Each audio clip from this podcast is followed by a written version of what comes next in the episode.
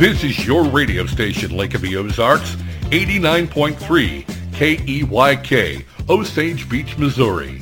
The Key.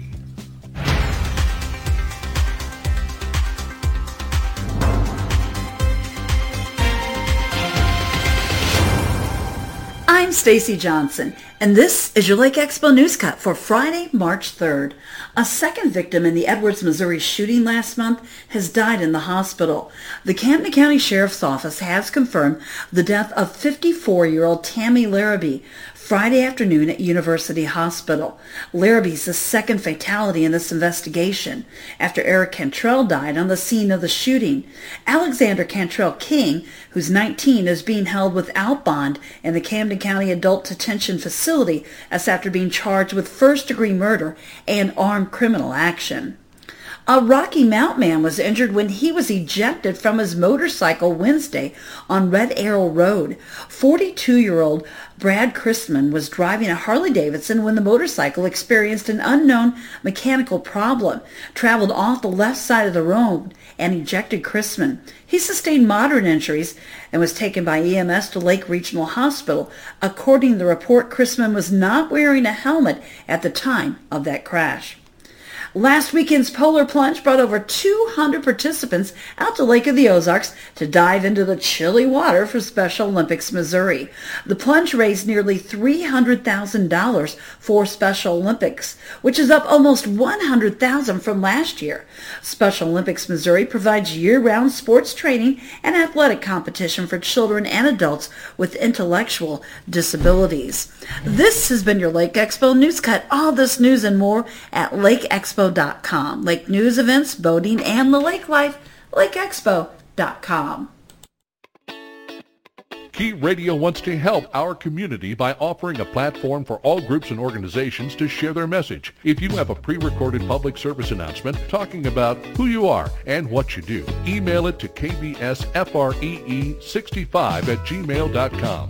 Rotary clubs, veterans groups, animal shelters, fundraising organizations, and more are all welcome to send us their pre-recorded message. Key Radio reserves the right to deny or accept any PSAs received.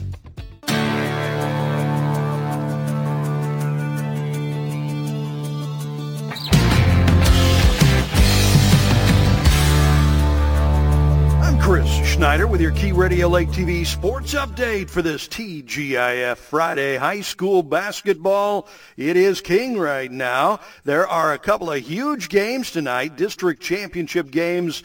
Versailles at 20-6 taking on Springfield Catholic for the district title. Winner will move into the sectionals. Camdenton, they will play tonight. They come off an upset over Rolla in the first round of their district. They beat Rolla, so they will play St. Francis Borgia in their district semifinal tonight.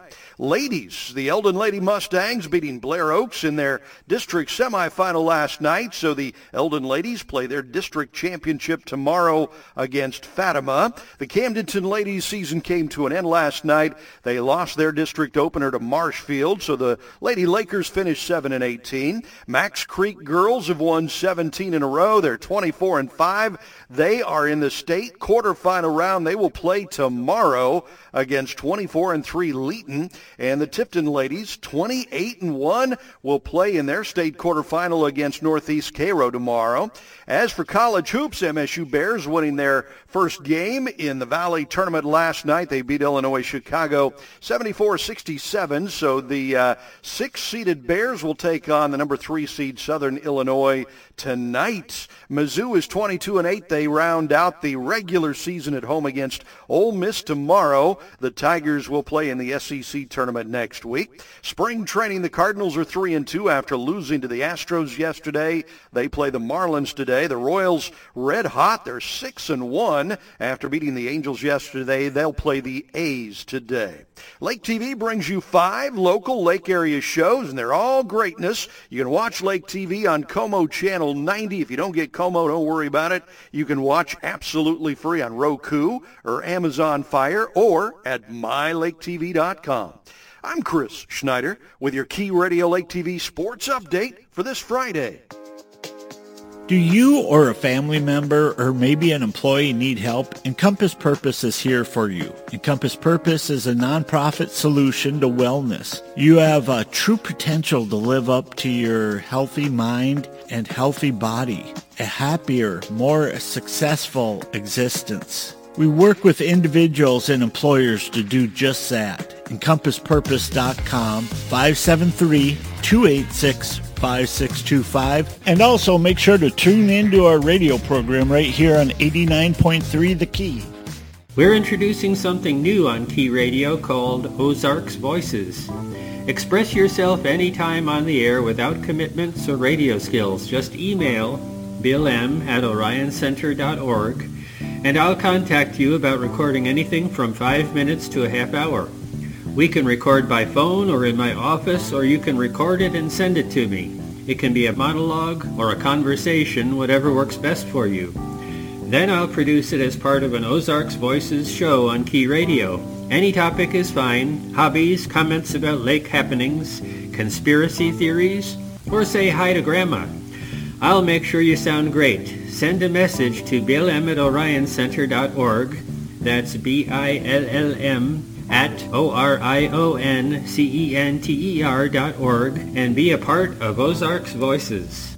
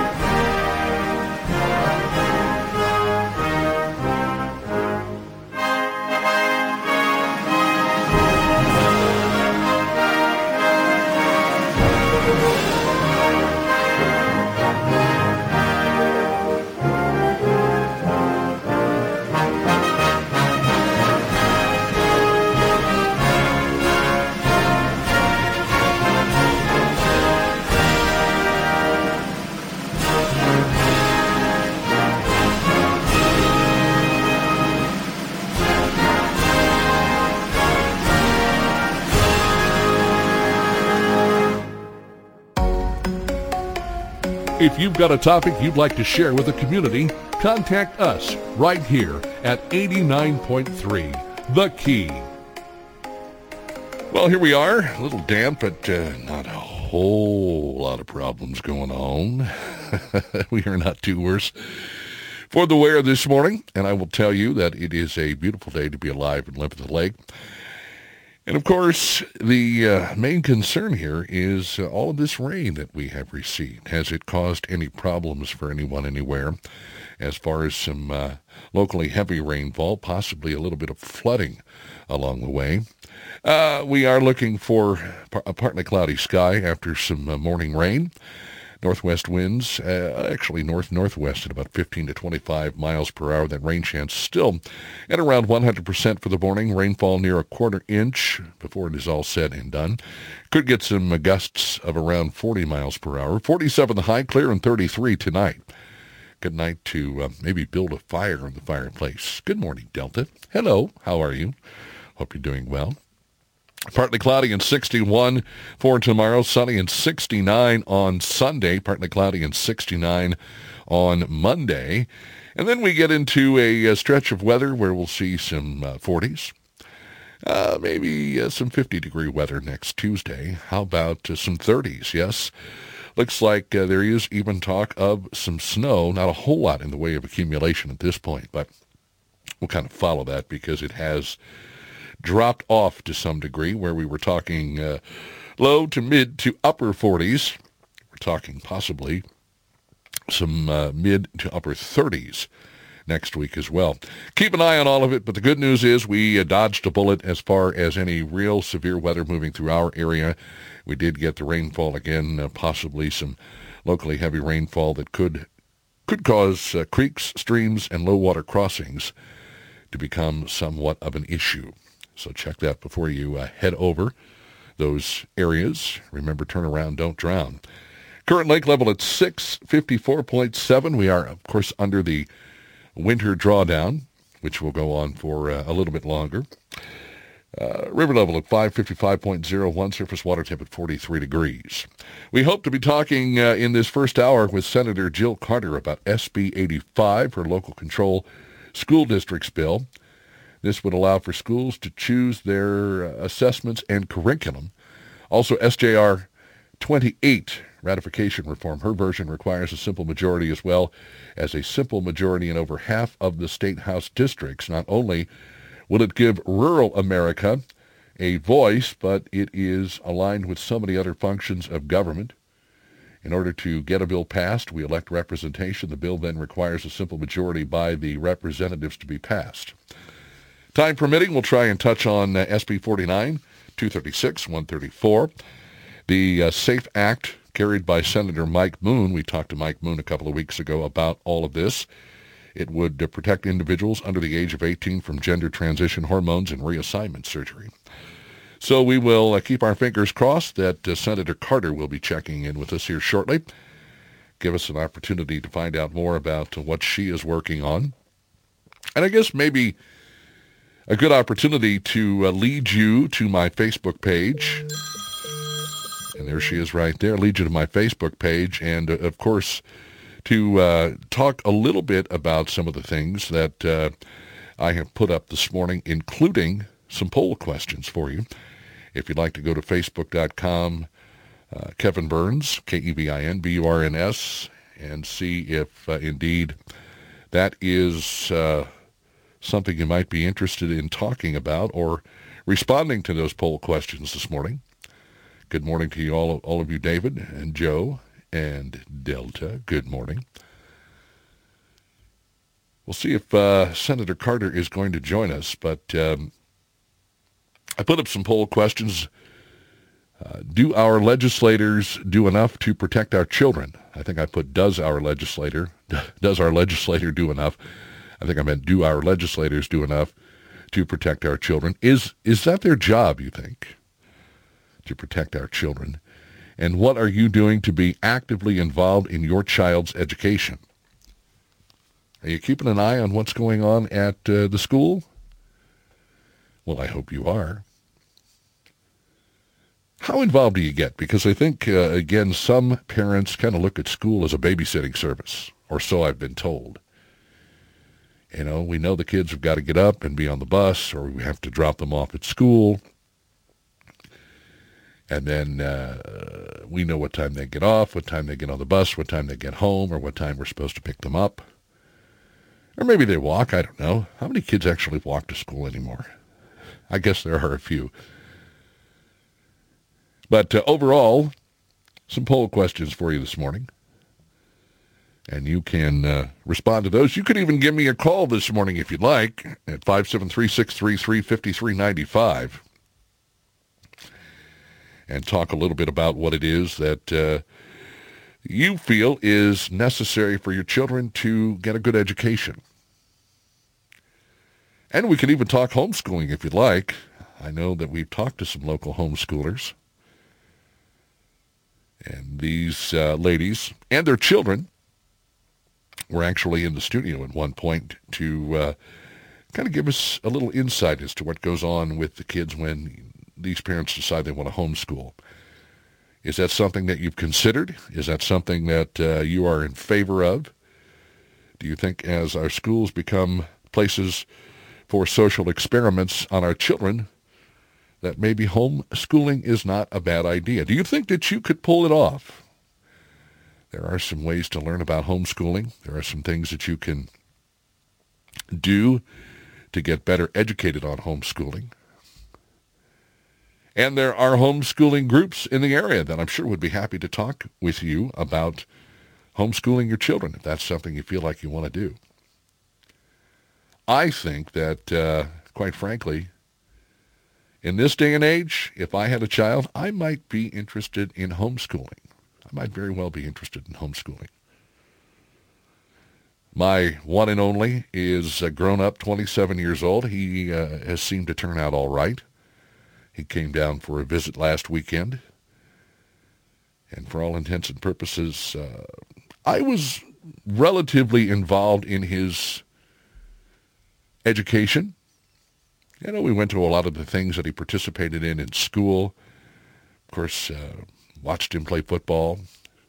And I did take time from time to ask him, so what are you learning about in school today? What are you learning about in school? And he would tell me, and he would show me the books, and I never really saw anything that I questioned. But obviously, we've got school board elections coming up here shortly. Wonder if it's not a bad idea to get a hold of some of those folks and get them in here and give them an opportunity to tell you why they should be on the school board. Do you feel like the current school board is doing a good job? Seems like a lot of people were excited when certain people ended up on the school board. How often do you go to school board meetings? What are some of the concerns that you have? Do you share your concerns with school board members? I would think so many of you do, because we have these elections where we elect these people to the school board, and we think in most cases that they have our best interest in mind.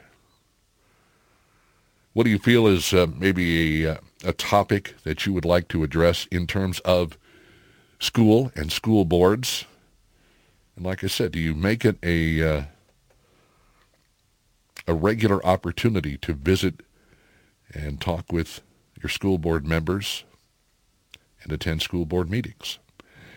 816-573-633-5395. As I said, I don't know if we're going to get Senator Carter on the program this morning or not.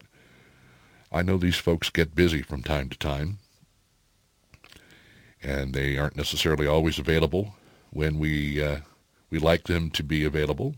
Sometimes things change. An education-based story, Missouri debates ban on LGBTQ education for all grades. The bill's sponsor said that under her proposal, teachers would likely be banned from explaining the 2015 Supreme Court ruling that legalized gay marriage. And Missouri lawmakers, they argued on Wednesday over a bill that would ban most LGBTQ education subjects for all grades in the state's public schools. This proposal is modeled after a Florida education law last year that was passed, touted by supporters as protecting parents' rights, and dubbed by opponents as a don't say gay law. The Missouri bill debated in the State House committee hearing would ban K-12 public school staff from teaching about gender identity and sexual orientation. I've seen a lot of people speaking out on this recently, and I've kind of tried to watch both sides of the argument here. But I've heard from a lot of people who are opponents of teaching gender identity and sexual orientation, because they don't feel as though kids really understand what it is they're being told, what they're being taught. And I guess there is kind of a fine line, and maybe you feel that way, that there is a fine line between teaching a child and telling a child about these particular issues. Now, the Florida law only prohibits teaching those subjects from kindergarten through third grade, although any lessons on those topics for students of any grade are also banned if they are not age appropriate. Exposure to such topics is inappropriate for children, creating confusion, which may then cause doubt in their identities, said Representative Ann Kelly, a former teacher and the Republican sponsor of the Missouri bill. It is not the place of the school to indoctrinate our children by exposing them to gender and sexual identity curriculums and courses. Kelly said her bill will need to be amended so it does not limit teaching for advanced placement courses. In response to a question from a committee member, Kelly said she assumes that under her bill, educators would be banned from explaining the 2015 U.S. Supreme Court ruling in Obergefell versus Hodges that legalized same-sex marriage. It seems like the things that you want to prohibit are targeted to one particular group that you find disfavorable, Republican Representative Phil Cristofanelli told Kelly. Democratic Rep. Ian Mackey, a former teacher who is gay, asked Kelly if him being gay in the classroom and not hiding that from students would be limited under her bill. Did you ever inform your students on your beliefs, Kelly asked Mackey? They did know I was gay, Mackey said. They would see my wedding ring, and they would ask about it, and I would say, I have a husband. A committee vote on the bill was not scheduled as of Wednesday afternoon. The White House, Disney, and LGBTQ advocates criticized the passage of the Florida bill last year. Republican Governor Ron DeSantis said the bill was a victory for parents and would prevent indoctrination. Some Florida schools have since moved library books and debated changing textbooks in response to the new law. Some teachers have worried that family pictures on their desks could get them in trouble. A federal judge in February again dismissed a lawsuit challenging the Florida law's constitutionality. The judge ruled that the students, parents, and teachers who filed the lawsuit didn't have legal standing. The Missouri Senate is considering a similar bill requiring public school teachers and staff to tell parents if their children express discomfort or confusion. This from NBCnews.com. To tell parents if their children express discomfort or confusion. What do kids know about this particular subject other than what they hear? Do you think these, and especially younger children, do you feel as though they have a good working knowledge of what it is they're being taught? I guess that's why they're trying to teach it to them, so they have a better understanding of what it is that Representative Kelly wants to do here. Ban K through 12 public school staff from teaching about gender identity and sexual orientation. How important is that, do you feel? And I wonder if there's anybody out there that really feels as though this is important and needs to be taught in schools. Do you feel like you're really,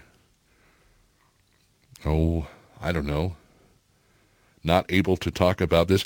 Because doesn't it kind of go back to the conversation that some parents have and some parents don't about the birds and the bees? You know, that, and I don't know exactly when they started doing this,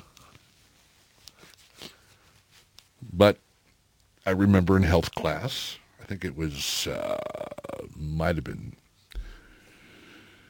my freshman year in high school. They talk to us about the birds and the bees. Boys have a penis, girls have a vagina, and how the reproductive system works and why things happen the way that they do. I don't know. For some parents, I think it kind of let them off the hook a little bit, right? They didn't have to have that conversation. But when your child came home and said, they want to talk to us about sex, Mom. They want to talk to us about sex, Dad. Do you mind? What did you do? Did you sign the little permission slip? Did your parents sign the little permission slip? My mom did. She wasn't too excited about having to have that conversation with me. We did talk about it very briefly, very short, sweet, and to the point. Basically, Mom said, now, you know that sometimes certain things can happen between a boy and a girl, and that if certain measures aren't taken, that the girl could possibly end up pregnant. And I think I don't know how other parents handled that, but I know some of the parents that I was around put the fear of God into their children. Good morning, Brian. But I often wonder just exactly what it is that our schools are doing, trying to teach our kids about sexual orientation and gender identity and why that is so important in the mind or in the eyes of, again, higher-ups, because I would imagine this is something that has been developed by the Department of Education on the federal level. Then it kind of trickles down to the states, and then the states more or less decide how they want to handle it. I would imagine there are some states that are all about teaching gender identity and sexual orientation. There are other states that would say, no, You know, we've got more important things. We want the kids to be able to learn how to read and write and do some simple math problems maybe, and then kind of see where it goes from there. If they have a need to want to get into some tougher types of math, algebra, calculus, maybe some of the sciences and things like that, it's more important to teach kids about what it is they need to be learning in school, like, you know, what we've talked about, as opposed to teaching them about gender identity and sexual orientation. Do you think that's smart? I would think in this area, a lot of parents are going to do as much as they possibly can to block any type of education in that general direction. And our state legislators are apparently kicking it around, talking about it. Do you think it's the job of a state legislature to determine what our kids are learning about as far as sexual orientation and gender identity? Or do you think that's up to the parents, so that each kid basically gets it from mom and dad, or mom or dad?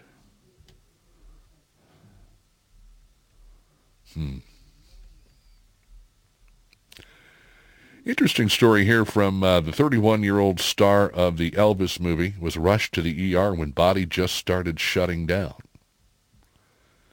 Story we might talk about on the other side of the break this morning. Austin Butler, the actor who played Elvis Presley in the biopic Elvis, which I thought was a pretty good movie, recently made headlines after revealing that he had to visit the emergency room following the end of filming. I thought maybe this might have been a story about whether or not he was vaccinated. He did spend a week in bed, and they said, I guess this was due to the rather aggressive filming schedule that they had set aside for this guy, but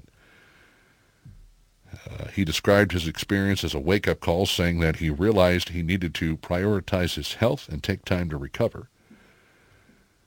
Like I said, I don't know if it had anything to do with a COVID shot.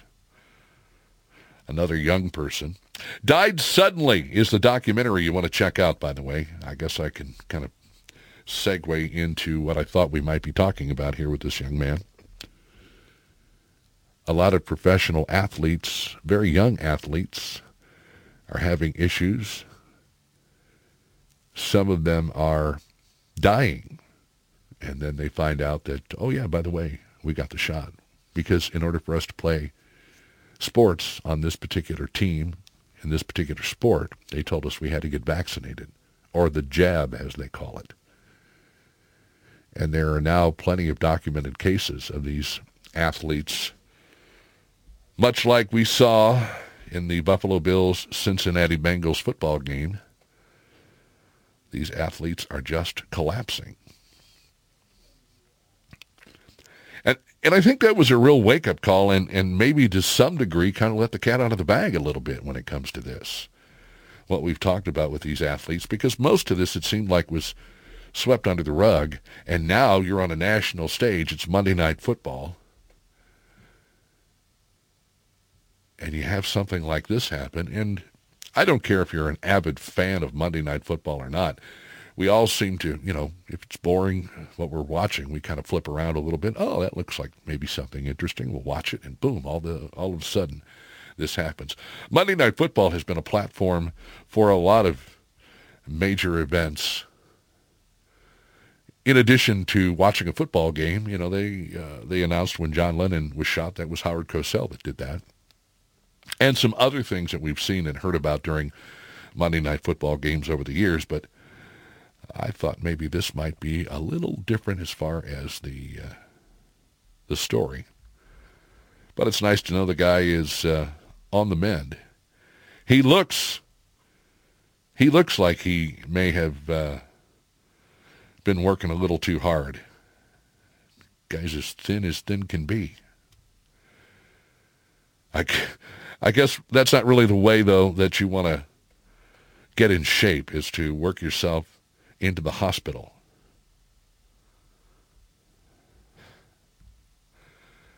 Another story I see here this morning from the Gateway Pundit, and it says, where the hell is Chief Justice Roberts?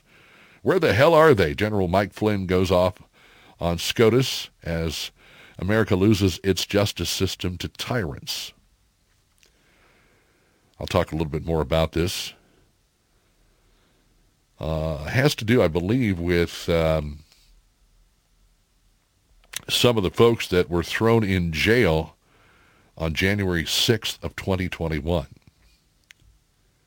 My apologies to you for missing out on the interview with Senator Jill Carter. Again, we were going to talk about SB 85, SJR 28, and time permitting some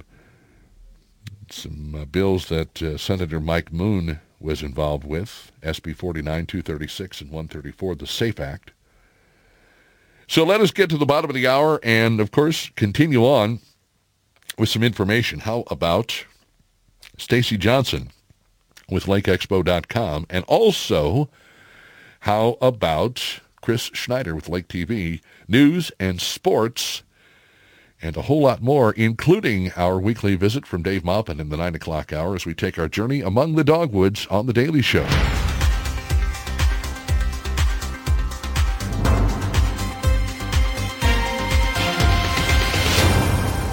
I'm Stacy Johnson, and this is your Lake Expo News Cut for Friday, March 3rd. A second victim in the Edwards, Missouri shooting last month has died in the hospital. The Camden County Sheriff's Office has confirmed the death of 54-year-old Tammy Larrabee Friday afternoon at University Hospital. Larrabee's the second fatality in this investigation, after Eric Cantrell died on the scene of the shooting. Alexander Cantrell King, who's 19, is being held without bond in the Camden County Adult Detention Facility after being charged with first-degree murder and armed criminal action. A Rocky Mount man was injured when he was ejected from his motorcycle Wednesday on Red Arrow Road. 42-year-old Brad Chrisman was driving a Harley-Davidson when the motorcycle experienced an unknown mechanical problem, traveled off the left side of the road, and ejected Chrisman. He sustained moderate injuries and was taken by EMS to Lake Regional Hospital. According to the report, Chrisman was not wearing a helmet at the time of that crash. Last weekend's polar plunge brought over 200 participants out to Lake of the Ozarks to dive into the chilly water for Special Olympics Missouri. The plunge raised nearly $300,000 for Special Olympics, which is up almost $100,000 from last year. Special Olympics Missouri provides year-round sports training and athletic competition for children and adults with intellectual disabilities. This has been your Lake Expo News Cut. All this news and more at LakeExpo.com. Lake news, events, boating, and the lake life, LakeExpo.com. A portion of the programming on Key Radio is brought to you by Adair's Wildlife Removal Service, offering affordable solutions for all of your residential and commercial nuisance animal problems. Adair's keeps the wildlife where it belongs, in the wild, serving Camden, Miller, and Morgan counties, online at adairs-animals.com. or call 573-378-8739, 573-378-8739.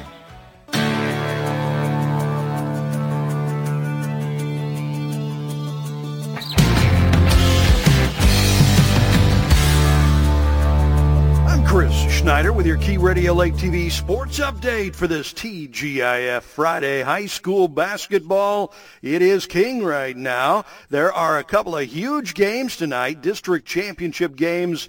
Versailles at 20-6 taking on Springfield Catholic for the district title. Winner will move into the sectionals. Camdenton, they will play tonight. They come off an upset over Rolla in the first round of their district. They beat Rolla, so they will play St. Francis Borgia in their district semifinal tonight. Ladies, the Eldon Lady Mustangs beating Blair Oaks in their district semifinal last night, so the Eldon Ladies play their district championship tomorrow against Fatima. The Camdenton Ladies season came to an end last night. They lost their district opener to Marshfield, so the Lady Lakers finished 7-18. Max Creek girls have won 17 in a row. They're 24-5. They are in the state quarterfinal round. They will play tomorrow against 24-3 Leeton. And the Tifton ladies, 28-1, will play in their state quarterfinal against Northeast Cairo tomorrow. As for college hoops, MSU Bears winning their first game in the Valley Tournament last night. They beat Illinois Chicago 74-67, so the 6-seeded Bears will take on the number 3 seed Southern Illinois tonight. Mizzou is 22-8. They round out the regular season at home against Ole Miss tomorrow. The Tigers will play in the SEC tournament next week.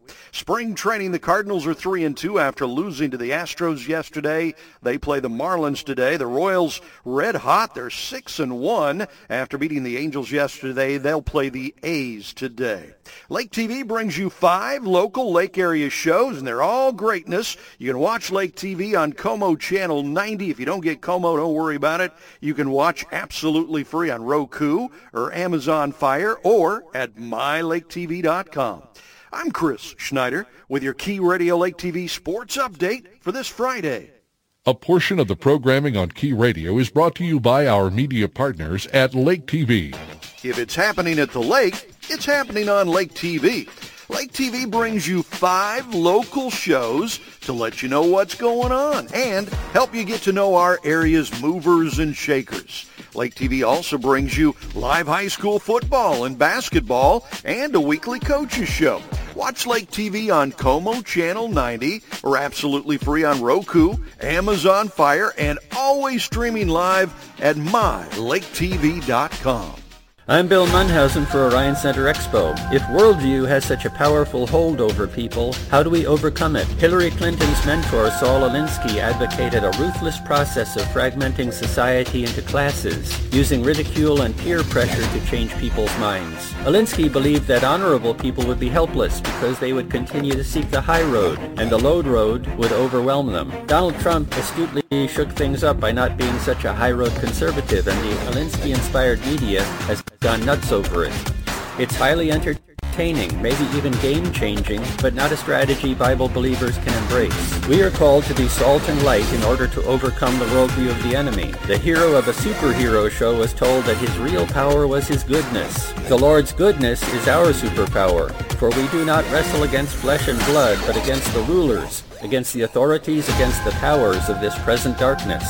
These 60-second messages are based on the book XPO by Bill Munhausen, available in Amazon Books. Key Radio KEYK keeps you in the know.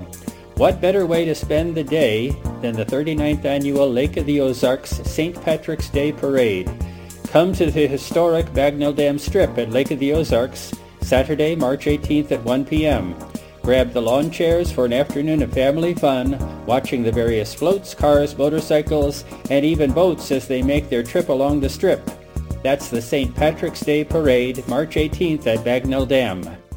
Support your veterans and have a good time, too. Camdenton VFW post number 5923 has bingo every Friday night and first Saturday of the month. Doors open at 4 p.m. and bingo starts at 6:30. VFW is located just off Business South 5 at 65 VFW Drive. Look for the VFW sign and the big military tank 1 mile south of the square in Camdenton.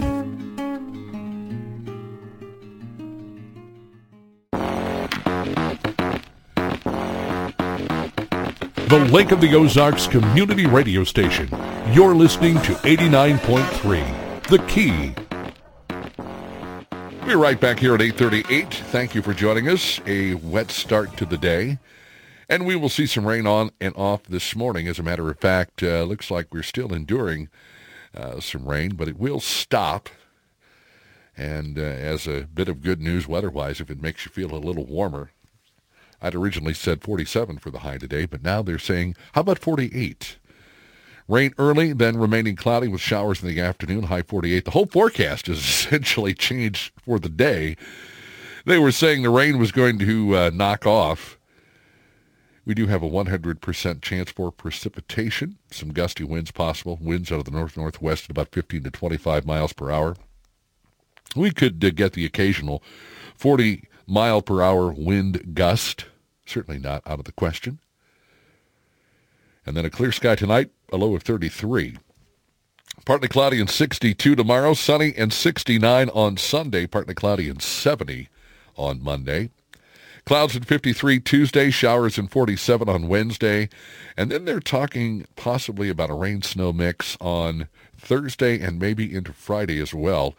Temps not getting out of the upper 30s. We're really not going to see a whole lot more in terms of the increase, maybe about another 5, 6 degrees. It will struggle to get up to the afternoon high of 48. 42 degrees now at Osage Beach as we broadcast live from the world headquarters of SRG Financial Advisors in beautiful downtown Osage Beach. Our SRG Financial Advisors, Key Radio, in-studio live cam. You can see my mug this morning. And I do appreciate everybody taking the time to give us a listen, checking in wherever you're at, whatever you're doing. Phone lines open at 573-633-5395. Now is a good time for you to explore the possibilities of calling into the radio program and telling us what's on your mind. Lake level at 655.7. River level at 555.01, and surface water temp is 43 degrees. Was looking at our buddy Joe Grafman. Joe, good morning, Larry, and good morning, Brad. A little rain never hurt a thing. It's Friday. Going to celebrate it my way. Have a great day and enjoy your weekend, too. Thank you, sir. Now, Larry, the last time we spoke with you, you were down in Florida. I guess you were down there. Were you at Cardinals training camp? They were in the, Grapefruit League down there? There's the Cactus League and the Grapefruit League. Went and saw my friend Bradley Berg yesterday. I don't know if you knew this or not. He is the new executive director at Lake Cab. And we get together probably about once a week or so and meet and talk and figure out what's going on. Let us jump in here and take a phone call this morning. And caller, I appreciate you checking us out. You are on The Daily Show. What's up? I was thinking about the sexual education and remembering back, I'm 43 years old, and so I remember when I was in school, probably 4th or 5th grade, right. I remember them pulling all of us girls and teaching us, basically the education that we were given were how babies were made right. and a reproductive system. Sure. This is where it crosses the boundaries for me. They're now getting into religious things.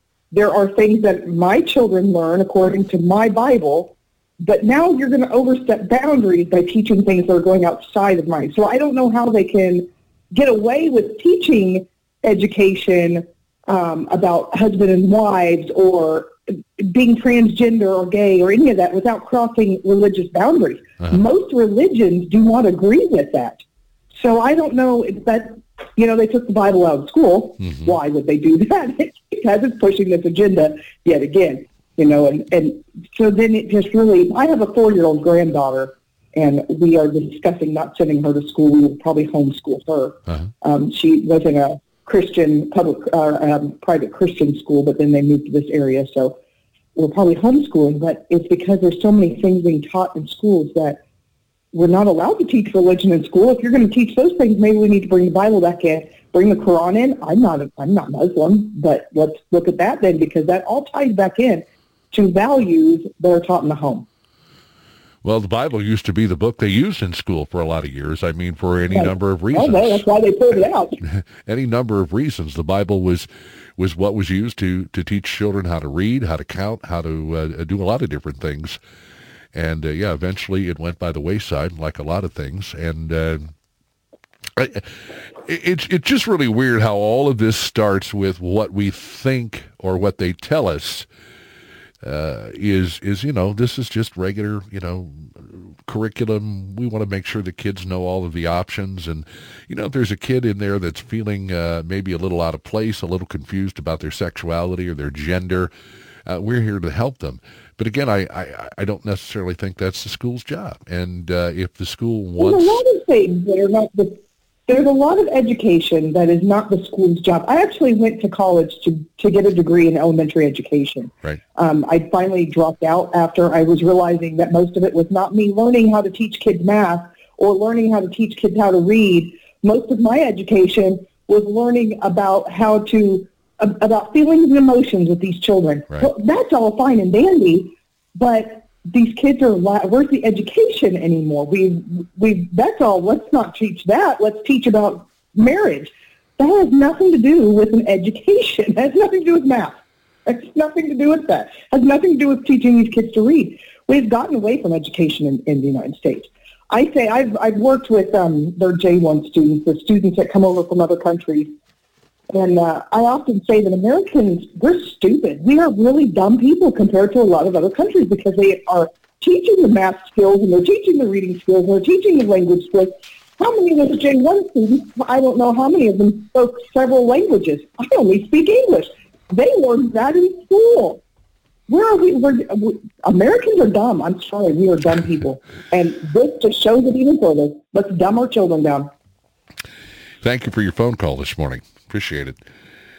That may very well be the logic behind it. Let's dumb everybody down. Sure. I wonder if you...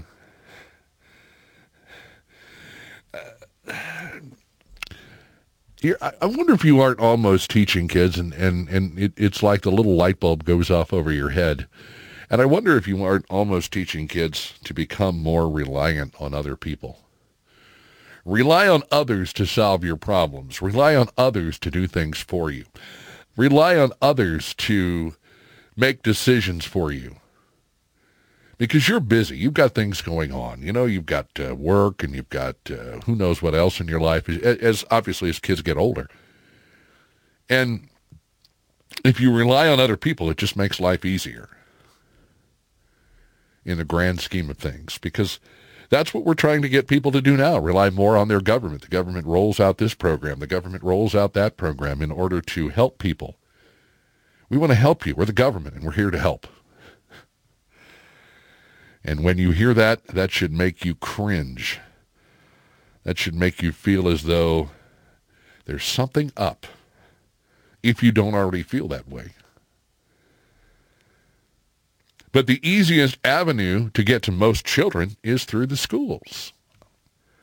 I think most of us know that. And that is where your vigilance comes into play. That's where your vigilance is necessary to make sure that they're not teaching your kids anything you don't really care for the kids to know. Or, you know, the kids are getting an education. Because it seems like, as is normally the case, we base things on test scores.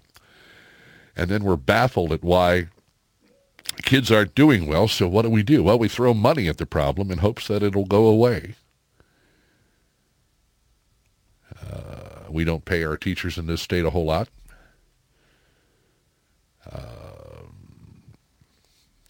And I think now, much like law enforcement, I think it's almost to the point where a lot of teachers are starting to just say, you know what, the heck with it. I didn't come here to do this. I didn't come here to be a part of this. I want to teach kids, you know, and as the caller alluded to, worrying about their feelings and their emotions. Well, again, I wonder if sometimes people just can't seem to get through all of that. And I truly wonder. I truly wonder. Caller, good morning. You are on The Daily Show. What's up?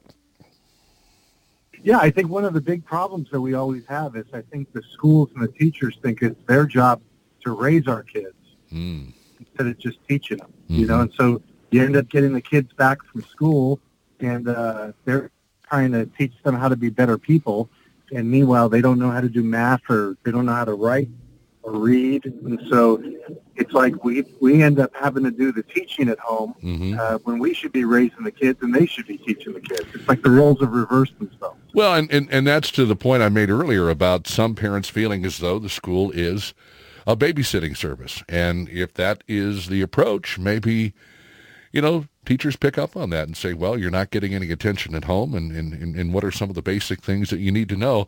I was married to a special education teacher for a few years, and I know the struggles that she dealt with a lot of these kids that were brought in because, and I hate to use this term, but quite frankly, these kids were more or less considered throwaways. Okay, you're in a special education class. what is it that your child is dealing with? What kind of a learning disability does your child have? And it was up to the teacher and the teacher's aide to determine what the problems were.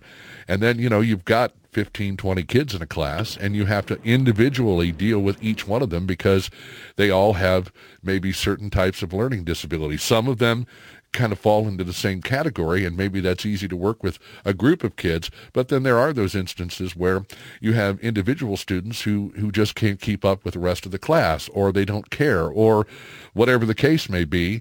And so I could see where in some instances a teacher is worried just based on what the teacher sees when the child comes to school every day. Maybe the kid is dressed in the same clothes that they were dressed in the day before, or there's an issue with personal hygiene or something like that, because my ex-wife, she dealt with all of that. And then on top of it, to have the IEP meetings with parents, there was a good reason why her hair was literally falling out of her head, because she couldn't understand how some of these people just basically wrote their kids off. Okay, it's not my problem from 8 to 3:30, and you know, that's got to be tough when you're up against something like that, and maybe not even necessarily special education, but in classrooms, period, that there are kids that are having issues, and so maybe the teacher takes a child under their wing a little bit and tries to teach them some basic skills. But again, how far do you take that? I mean, at what point do you say, as a teacher, I can only do so much? It's up to the parents to be responsible for a lot of the things that these kids are lacking. Don't know. Yeah, I mean, this is where some of this SEL stuff comes in, right? Social emotional learning, right? Where they, but the problem is they approach it with a broad brush, where they basically just want to treat all the kids as if they all need the same kind of special help. Mm-hmm. And the reason they do it is because otherwise, if they were to track kids, where hey, these kids need help, these kids don't, so we're just going to do the SEL stuff for the kids who need it.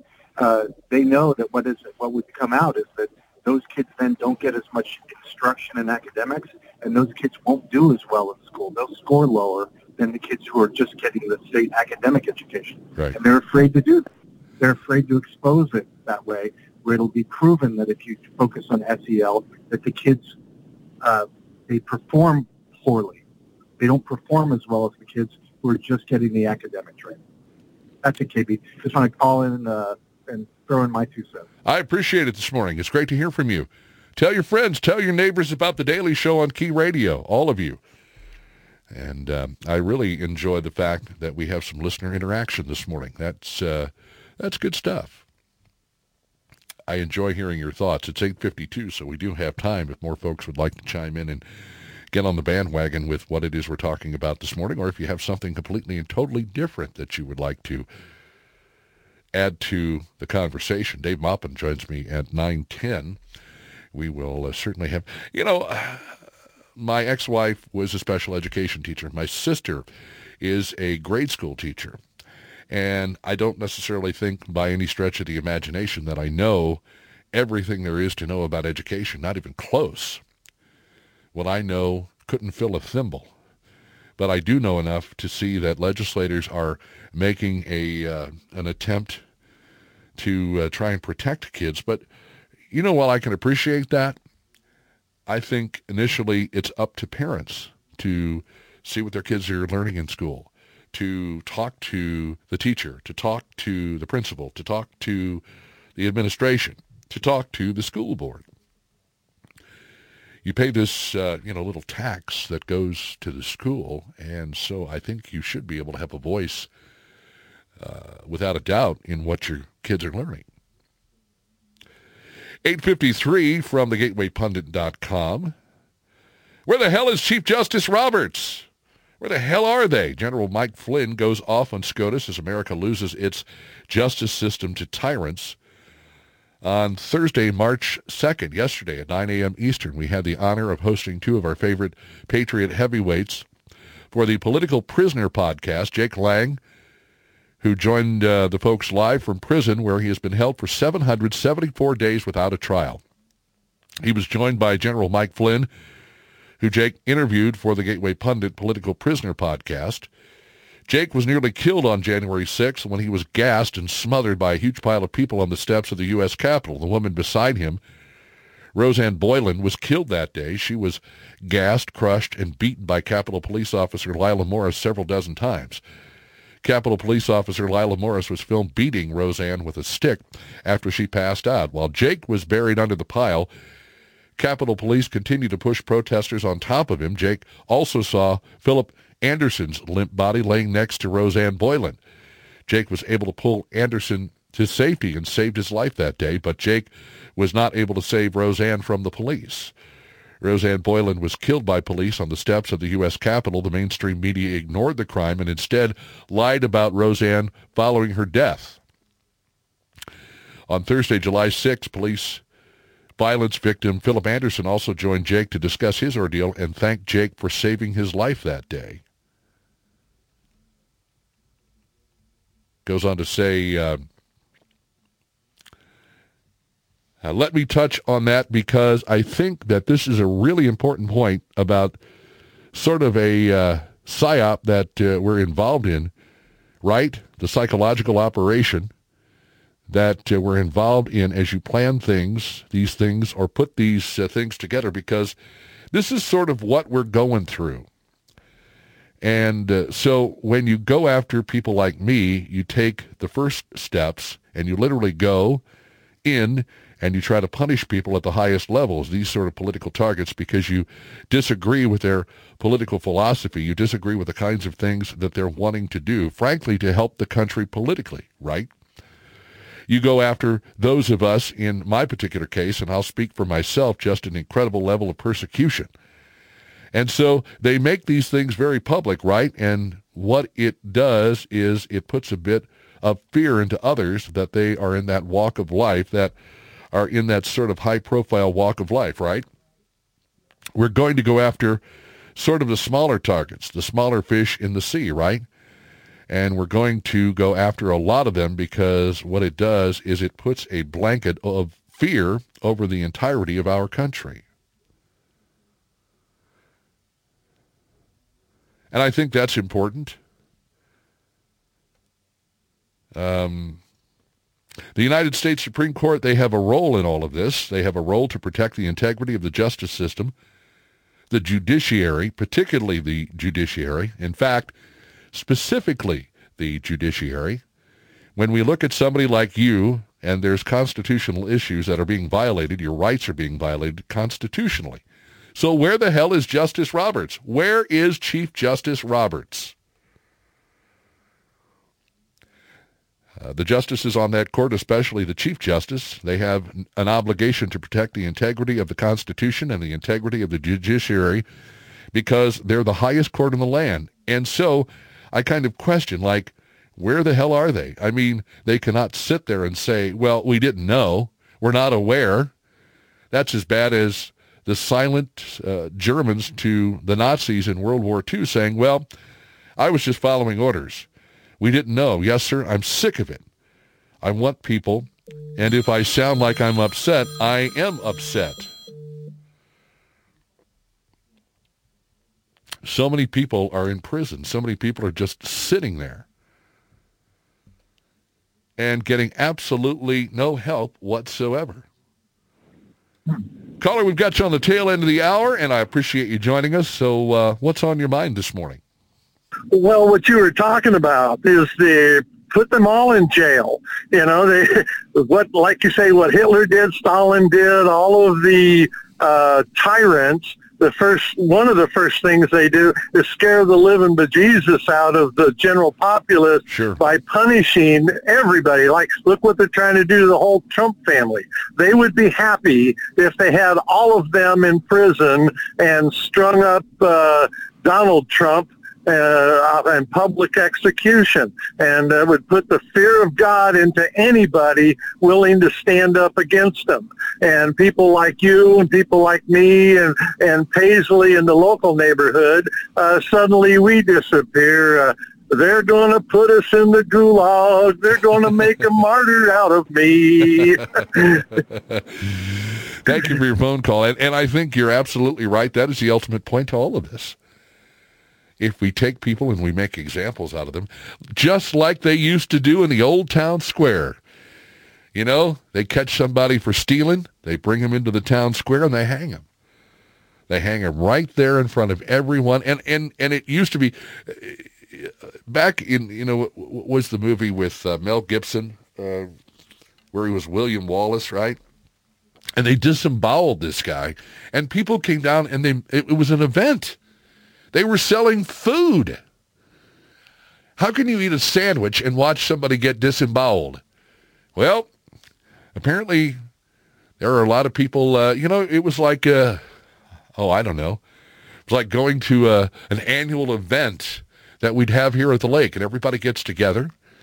And, hey, how you doing? What's going on? How you been? How are the kids? And hey, wait, they're getting ready to disembowel this guy up here. I'll talk to you in a minute after it's over. Hey, can I get a sandwich?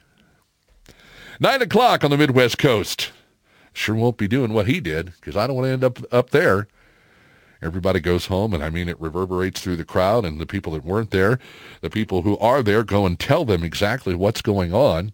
What happened? I watched some dude get disemboweled. It was amazing. And oh, by the way, there's this guy that makes these great sandwiches. You got to get one if you ever go down there. But it left a taste in their mouths, more than just a literal taste, a figurative taste as well, I would imagine, right? Not going to do that. No, sir. Not going to challenge these folks, not for any reason. Look what can happen to you. And so we've got political prisoners that are sitting in jail because of what happened on January 6, 2021, and they're just apparently not getting anything that they need as far as, well, if they're not able to have a trial, they certainly maybe don't have any legal representation either, and they're doing whatever they can do to strive, survive, stay alive, and get the word out. Straight up, 9:01 on the Midwest Coast, and we've got some news for you. Stacy Johnson with LakeExpo.com. Also, Chris Schneider with Lake TV and a check of sports. You've got news, you've got sports, and we'll follow that up with our weekly conversation. Dave Maupin joining us at 9:10 to take us on our weekly journey among the dogwoods. It's The Daily Show on Key Radio. This is your radio station, Lake of the Ozarks, 89.3 KEYK, Osage Beach, Missouri. The Key.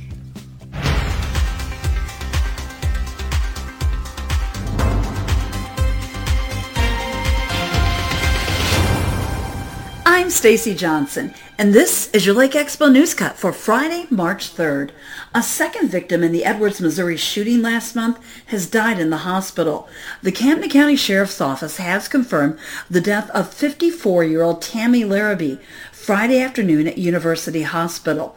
Larrabee's the second fatality in this investigation, after Eric Cantrell died on the scene of the shooting. Alexander Cantrell King, who's 19, is being held without bond in the Camden County Adult Detention Facility, as after being charged with first-degree murder and armed criminal action. A Rocky Mountain man was injured when he was ejected from his motorcycle Wednesday on Red Arrow Road. 42-year-old Brad Chrisman was driving a Harley-Davidson when the motorcycle experienced an unknown mechanical problem, traveled off the left side of the road, and ejected Chrisman. He sustained moderate injuries and was taken by EMS to Lake Regional Hospital. According to the report, Chrisman was not wearing a helmet at the time of that crash. Last weekend's polar plunge brought over 200 participants out to Lake of the Ozarks to dive into the chilly water for Special Olympics Missouri. The plunge raised nearly $300,000 for Special Olympics, which is up almost $100,000 from last year. Special Olympics Missouri provides year-round sports training and athletic competition for children and adults with intellectual disabilities. This has been your Lake Expo News Cut. All this news and more at LakeExpo.com. Lake news, events, boating, and the lake life, LakeExpo.com. Key Radio wants to help our community by offering a platform for all groups and organizations to share their message. If you have a pre-recorded public service announcement talking about who you are and what you do, email it to kbsfree65@gmail.com. Rotary clubs, veterans groups, animal shelters, fundraising organizations, and more are all welcome to send us their pre-recorded message. Key Radio reserves the right to deny or accept any PSAs received.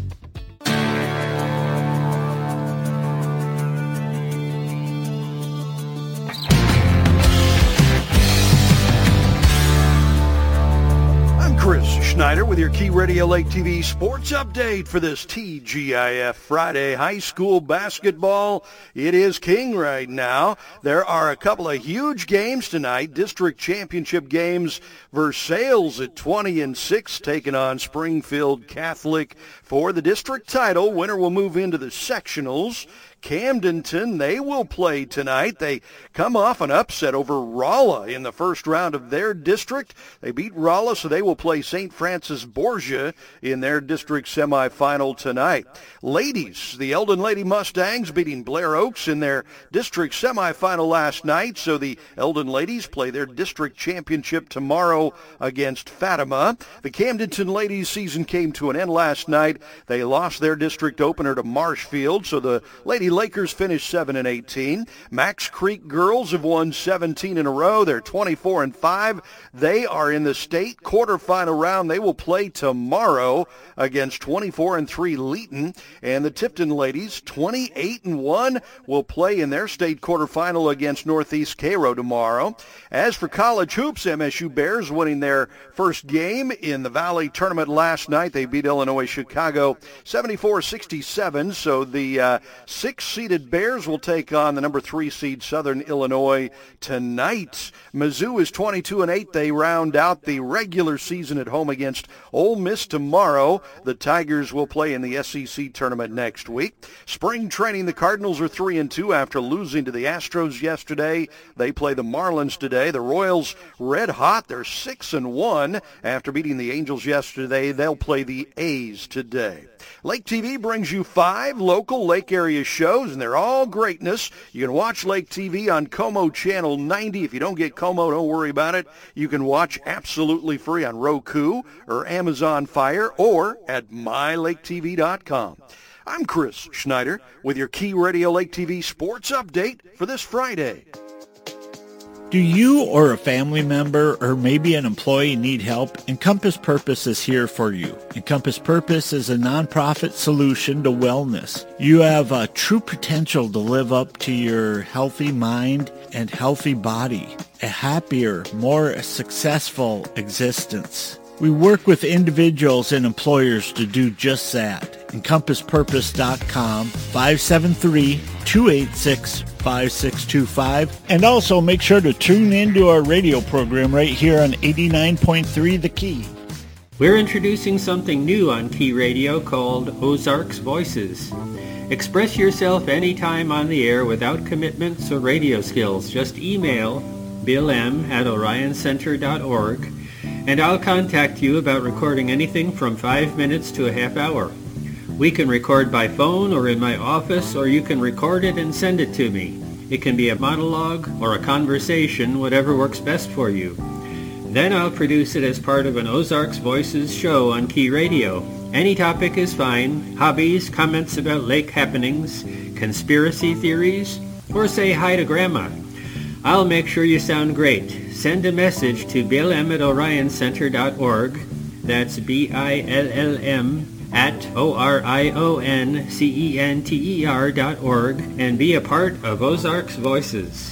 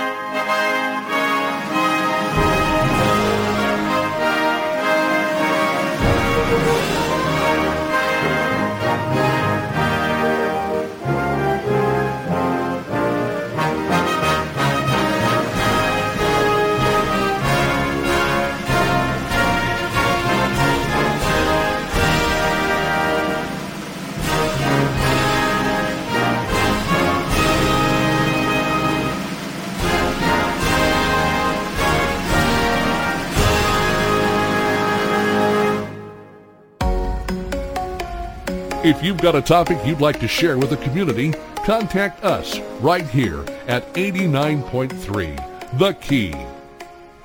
Right back here at 9:09, and I thank you for joining us on kind of a wet day.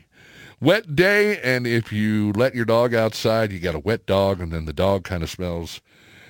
Well, I think my dog, when he really gets his funk on, smells like corn chips. That's the smell that I would attribute to my dog when he stinks as bad as he can possibly stink. And he's getting a bath this weekend, and so since I've owned him, he has never had a bath. Well, he's had little baths here and baths there when he runs out in the snow or he runs out in the rain.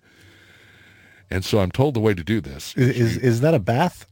Like, you consider that if he runs out in the rain, that's a bath? That's what I do.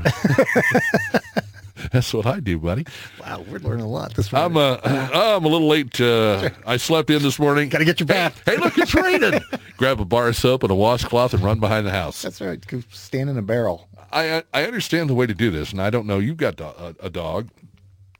You spread a little peanut. You go in the bathroom. You put the dog in the tub. You spread a little peanut butter on the wall. And so while the dog is licking the peanut butter, you give the dog a bath, and by the time the dog realizes what's going on, it's over and done. Distraction technique. Yeah. Yeah.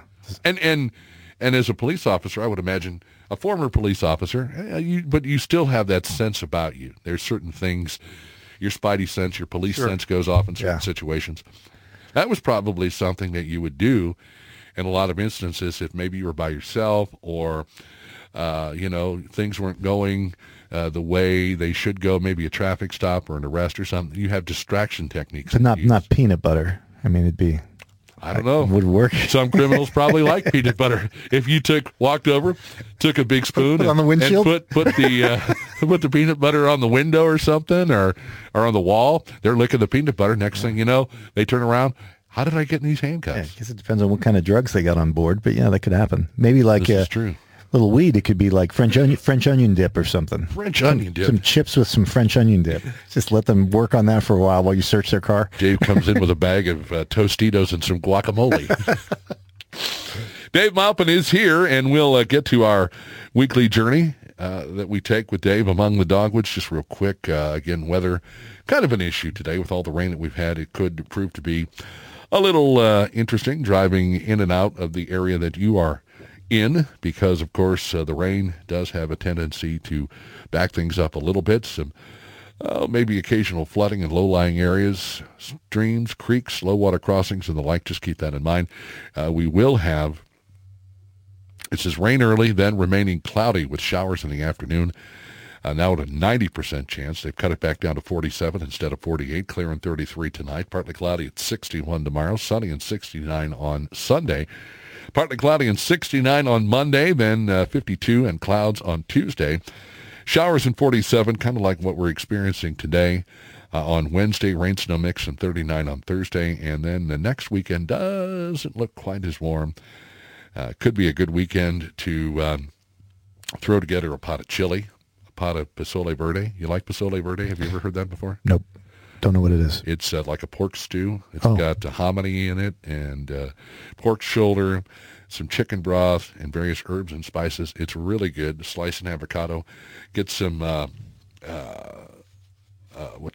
there's cheese. I'm trying to remember the cheese that you melt on top of it. Anyway, that's neither here nor there. It's got verde, so green. I know green from the description. You get the verde sauce, right? Yep. Yeah, you get the cans of verde, and which is really good. Some salsa verde. Ooh, that sounds good right now. Well, I just came in from the parking lot, and I can tell you there's 100% chance that it's raining right now. I appreciate that. So that's the kind of up-to-date, cutting-edge weather reports I can give you that as a guest host. It makes all the difference in the world. 110% positive. It is currently raining. That's the Dave Maupin guarantee. I'll tell you what the weather is, whether it's right or not. Outside. I'll open the window. I'll do that for you. Well, we used to have the weather rock. Now, of course, if the weather rock was wet, it was raining. If you couldn't see it, it was foggy. Sure. Things like that. But that's not why we're here. I will tell you that we do have a current temperature of 41 degrees, so we're actually going the other way. 48, I have 47, 48, wherever it's supposed to end up today. I think that's going to be a bit of a struggle. Dave Maupin takes us on a journey among the dogwoods, and I know there was some interesting stuff going on this last week with the Camden County Commission, and I did reach out to you. I haven't said a word because I didn't want to ruin your thunder, but I do think a couple of ribeyes are in my future. I'm just saying. Didn't I help you out last year and this year with that that speech competition? That is true. I mean, I'm just saying there are some cuts coming your way out of our quarter beef, but beef heart, beef tongue, and maybe cow head if he's got it laying around. Yeah, there's a liver. I mean, you like liver and onions, don't you? I thought. What a guy! I thought you liked that. Going to the well for me. Yep. Well, we'll see. We'll Takes see the Paisleys out to lunch. I get a beef heart. Here you go, buddy. We'll see what we got. I'm not going to add any pressure or make him feel guilty. Ribeye's going kind of high on the list, I think. You know, aim high, shoot low. That's right. We'll end up somewhere between. You'll get something between a ribeye and a beef heart. How about that? I got some gristle. Anyway, we had the opportunity to, you did anyway, had the opportunity to go out and partake in some Camden County Commission meetings. I did. Yeah, let's talk about it. So I went to the latest Camden County Commission meeting. It started off kind of slow. There was typical stuff, right of way on a road, and I guess the financial statement came out. The treasurer publishes a financial statement, so that statement came out, and then they have to get it approved, and then it goes to the state, and they have to put it in the newspaper. So that was. That was that. There's a phone contract that they had to sign. But then the fourth thing that came up was this health department administrator appointment. Mm-hmm. So it was kind of weird because I had the impression that they were interviewing people for the job. We are forward. And I think Stephanie Dake is currently, or was Experience currently, the blessing was currently, she Our was the health department administrator. Team environment and where they have the even though she was in the position, I knew some people were talking about how they were being interviewed for the position too. So I mean, maybe that doesn't make her feel very comfortable in the fact that she has the job. She was kind of in the hot seat, is what you were saying. Yeah, I guess you have to interview for your own job. I mean, that's good. Maybe that's the way some of these positions should be, where every year you have to prove why you should stay there.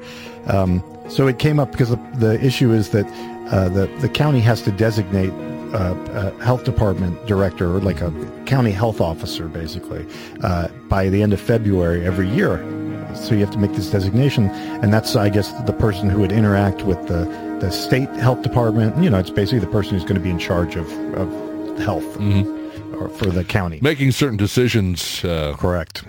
Like COVID. Yeah, that might have been where there were some sore feelings about how that went. But also food inspections, and they do different things for the county. There's a variety of different services. Now, including the Dallas-Fort Worth metro, where I was from, the health department generally was in charge of doing that restaurant inspections and stuff like that. They didn't get into as much the medical side too much, but here apparently there's a broad in Louisiana, a tornado touched down in a neighborhood in Shreveport. So initially, Commissioner Skelton said that Missouri statute requires the commission to appoint the health department administrator as the county health director. Commissioner Williams made a motion to appoint Stephanie Dake, who was currently in the job, and then Commissioner Gohagan refused to second that motion. So this brought things kind of to a screeching halt. You have a motion that won't be seconded. I was wondering if Commissioner Skelton was going to second it, because sometimes that'll happen. That's how they do it. Normally, a lot of the business is conducted by the two district commissioners, and then the presiding only really gets involved in case there's some kind of impasse between the two of them.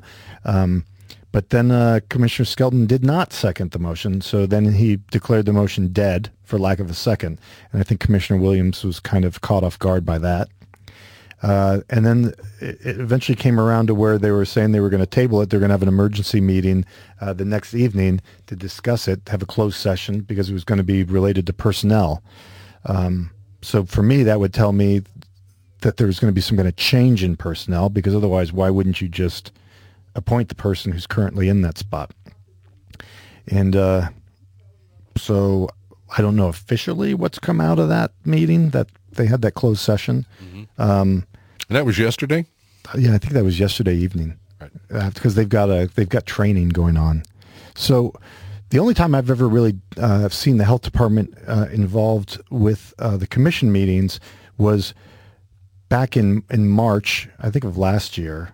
There was a meeting, and so they had a grant and I can probably just go over that.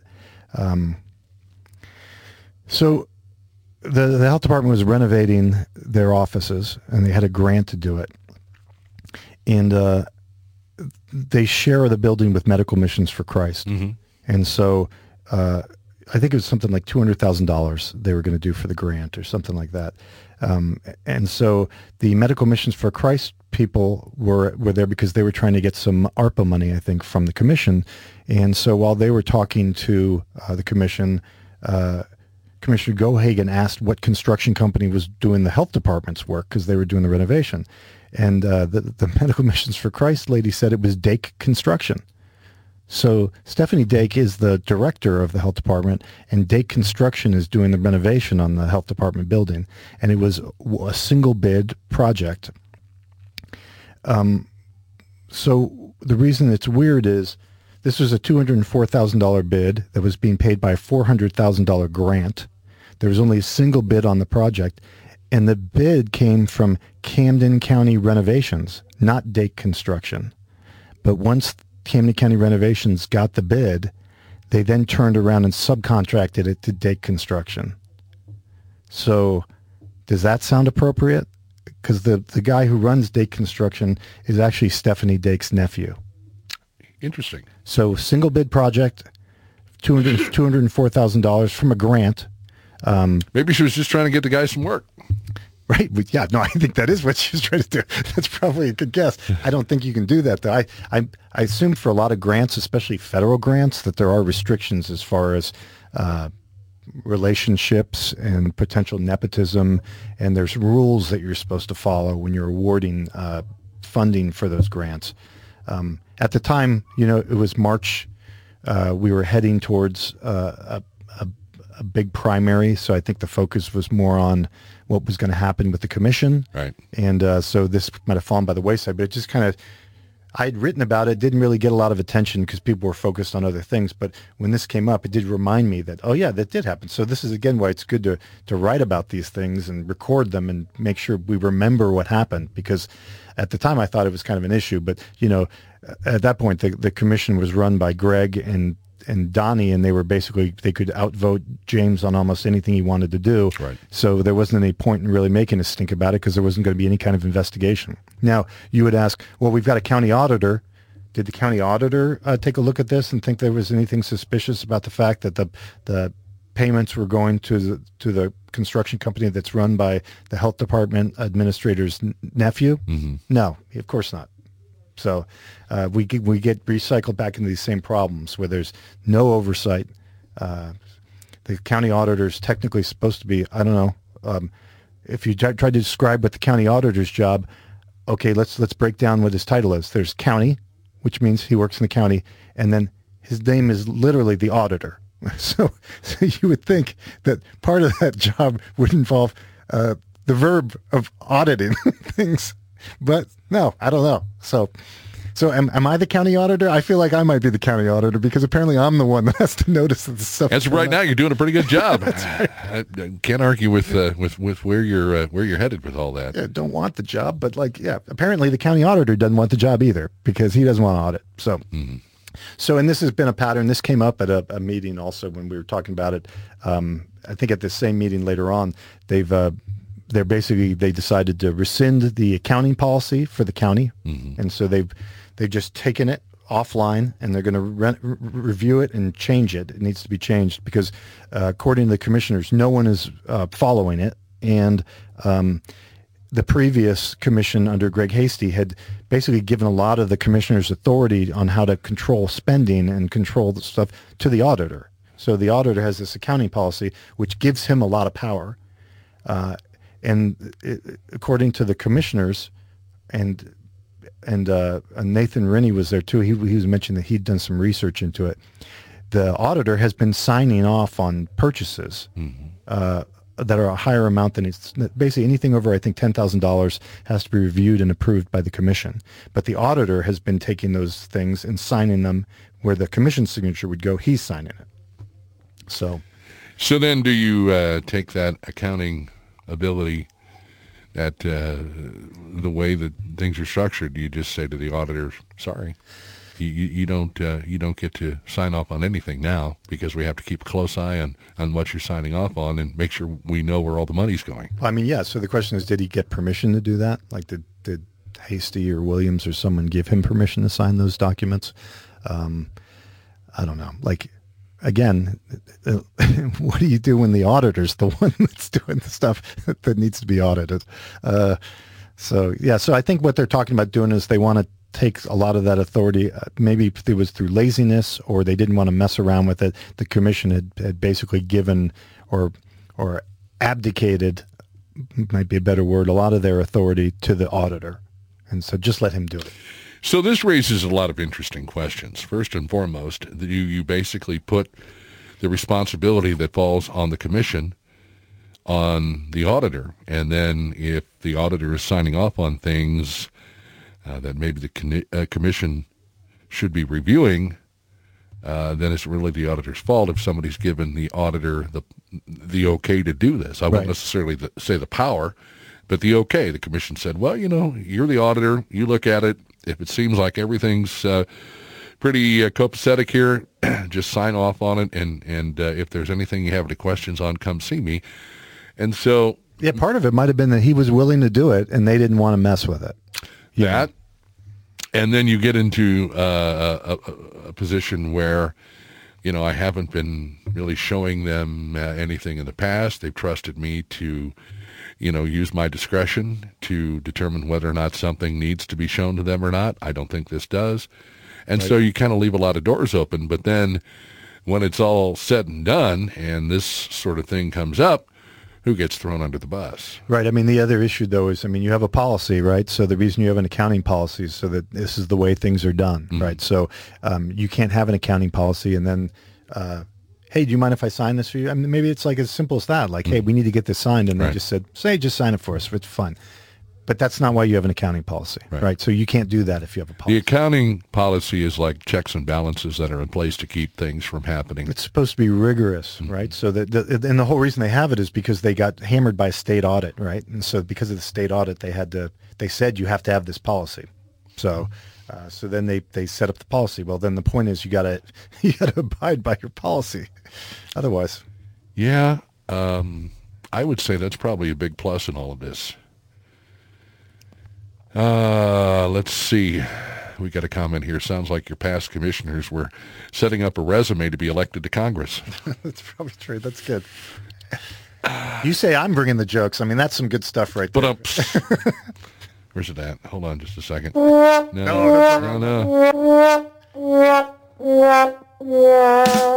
There you go. That's what I needed. That's less. I'm going to have to mark them so I know which you one to get. I don't use them enough. One's insulting. The other one's not so much. What do you think of that, folks? There you go. Anyway. But... yeah. So I mean, is this going to come to light in some way where you line everybody up and you just ask them questions, and then you get all the paperwork to see what was signed off on and for how much, and if it goes against the accounting policy? I mean...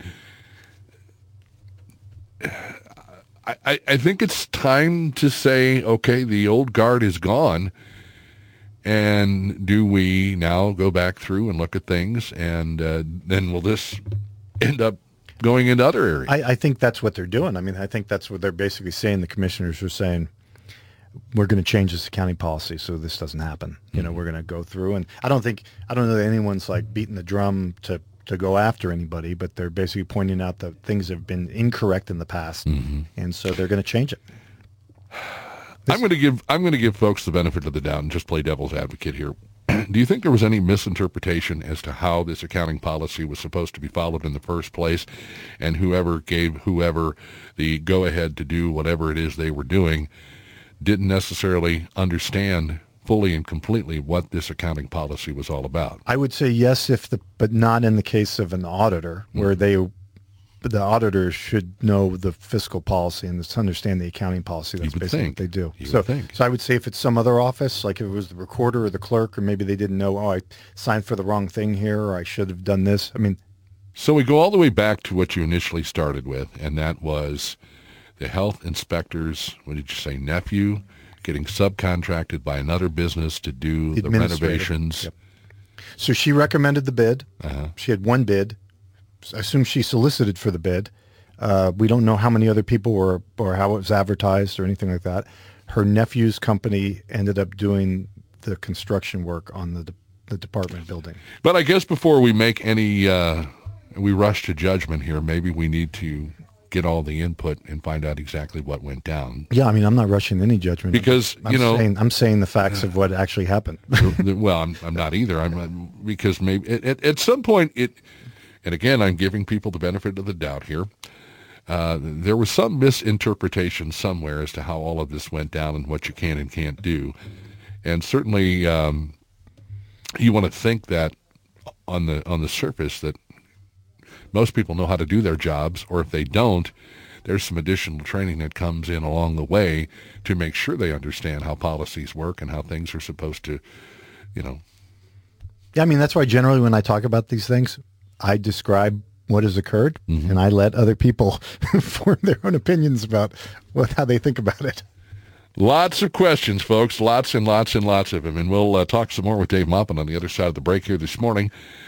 Dave's going to get on the phone and call his wife and say, can you lay out a couple of ribeyes for KB? Anyway, we've got Stacy Johnson with LakeExpo.com and, of course, our good friend Chris Snyder with Lake TV, doing it all with information and sports. The Daily Show, we appreciate your patronage. And don't forget, folks, if you'd like to chime in on this, a phone call is a simple thing to do, 573-633-5395. It's The Daily Show.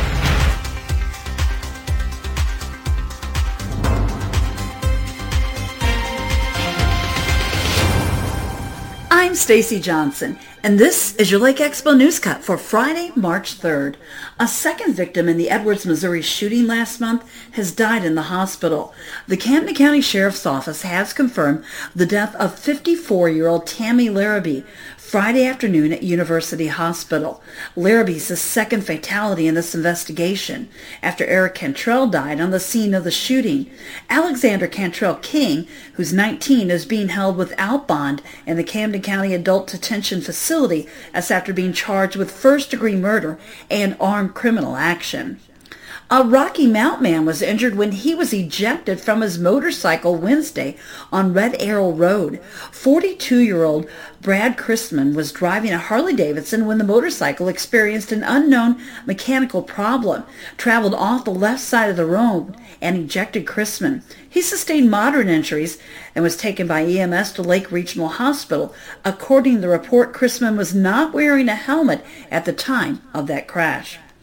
Last weekend's polar plunge brought over 200 participants out to Lake of the Ozarks to dive into the chilly water for Special Olympics Missouri. The plunge raised nearly $300,000 for Special Olympics, which is up almost $100,000 from last year. Special Olympics Missouri provides year-round sports training and athletic competition for children and adults with intellectual disabilities. This has been your Lake Expo News Cut. All this news and more at LakeExpo.com. Lake news, events, boating, and the lake life, LakeExpo.com. A portion of the programming on Key Radio is brought to you by Adair's Wildlife Removal Service, offering affordable solutions for all of your residential and commercial nuisance animal problems. Adair's keeps the wildlife where it belongs, in the wild. Serving Camden, Miller, and Morgan counties, online at adairs-animals.com.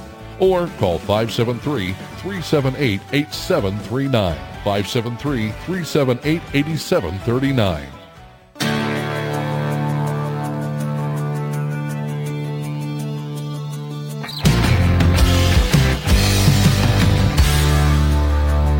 I'm Chris Snyder with your Key Radio Lake TV sports update for this TGIF Friday. High school basketball, it is king right now. There are a couple of huge games tonight. District championship games.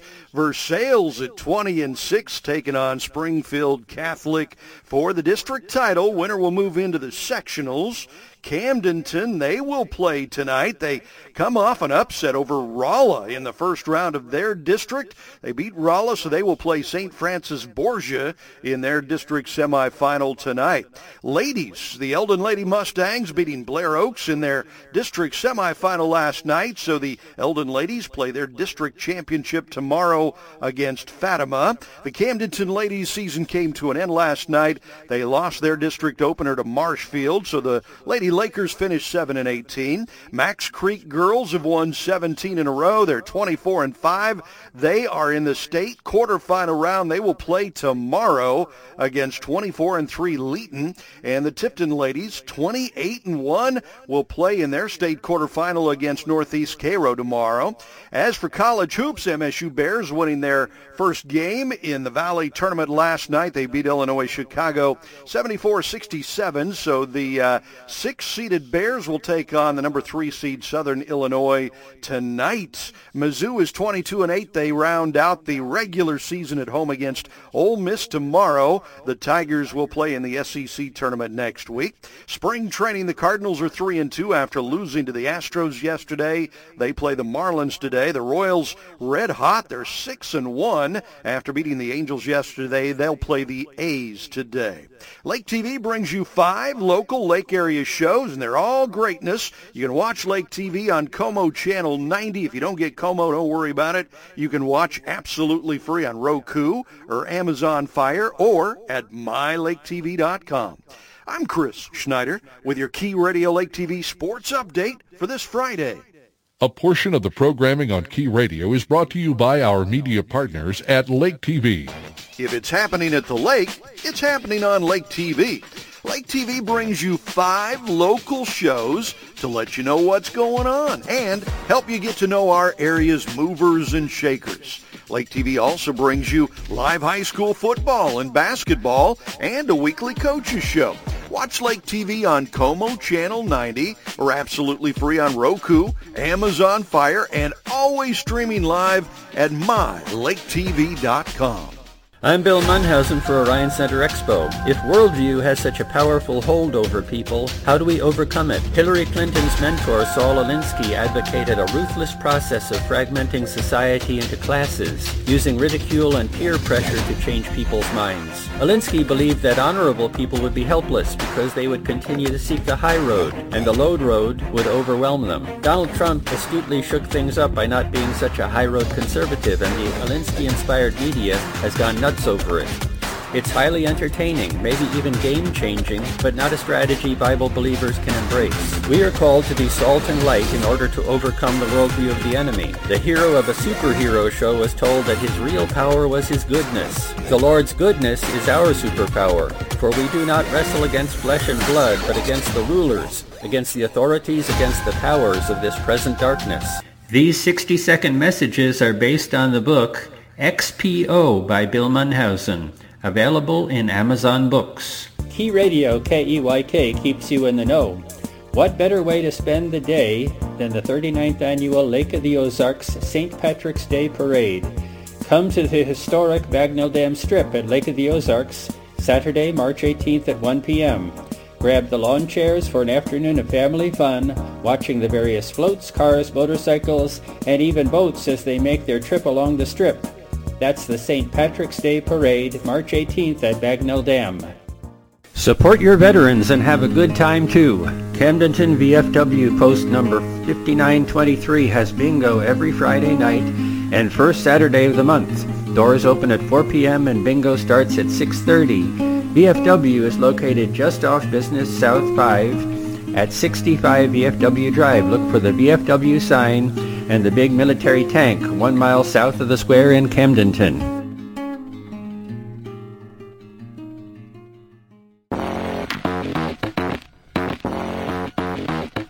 The Lake of the Ozarks Community Radio Station.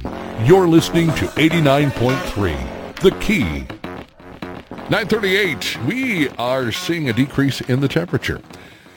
We were at 42 when we started out this morning, dropped to 41. Now we're down to 40. I don't necessarily think we're going to get too cold and start seeing any snow, but certainly in the upper atmosphere that is possible. Some of it may stray its way down into where we are now, but I don't necessarily think we're going to have a whole lot to worry about with any freezing weather. 48 now, the high again, so they're kind of going back and forth and back and forth. I bet if I refresh this again, it'll say 47. Let's find out. No, still at 48.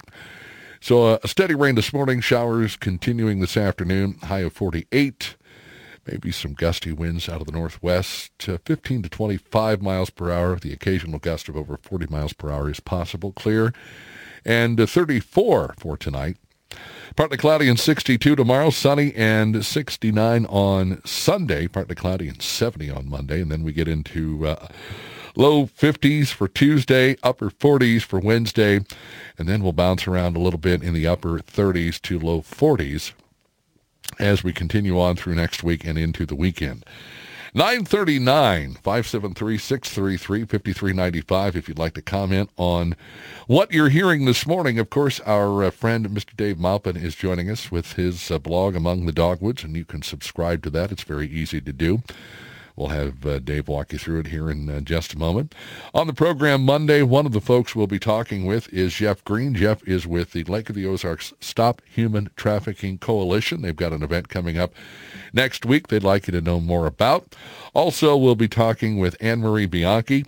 Let's see, our good buddy David Stokes with the Show Me Institute, Professor Jim Paisley on the program next week, Mindy Sales, and hopefully Rebecca Christensen, who has the store on the square in Camdenton, a little bit of spice. We'll have her on to talk about the great things that they're doing to help folks with developmental disabilities get a job, keep a job.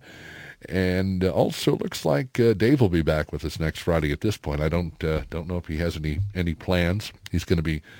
I think I'm not going to be able to make it next Friday, actually. Why is that?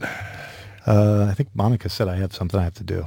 I think Monica said, I might have something to do. Well, sure. It doesn't get more concrete than that, folks. Let me look at my calendar. I think Monica said, I have something to do next week. She reminded me. Oh, man, what I... Oh, yeah, I got to do something with a doctor's appointment. That's why.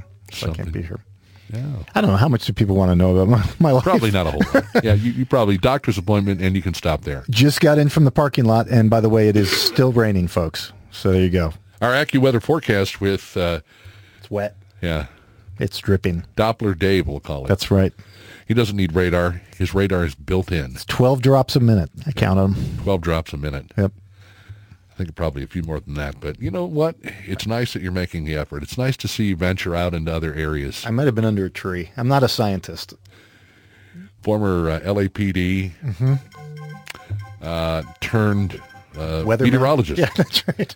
Oh, that's right. I'm sorry, meteorologist. I prefer to be referred to as meteorologist. Yeah, let's make it sound official. 9:41 is our time, and so we were discussing the most recent. Let's see. Oh yes, yes. I think that would be nice. Just got a message here. My weekend plans. Oh yeah, okay. What are you doing? Are looking weekend? Up whatever I want apparently. Oh nice. That's all I like. Whatever I want. That's what I was told. So there you go. It's nice. I'm probably going to run out. It'll be nice on Sunday, so I'll get something for the smoker. A couple of ribeyes would be nice on a smoker, but that's probably not going to happen. You know, they sell them at the store. You can go get them over at the grocery store. Well, you know, a good buddy of mine, I know he got a quarter cow. And you know, I would get it. It's really far down at the bottom. I think it's going to take a lot of effort. You know what? I'll come over to help you. No, I'm good. No.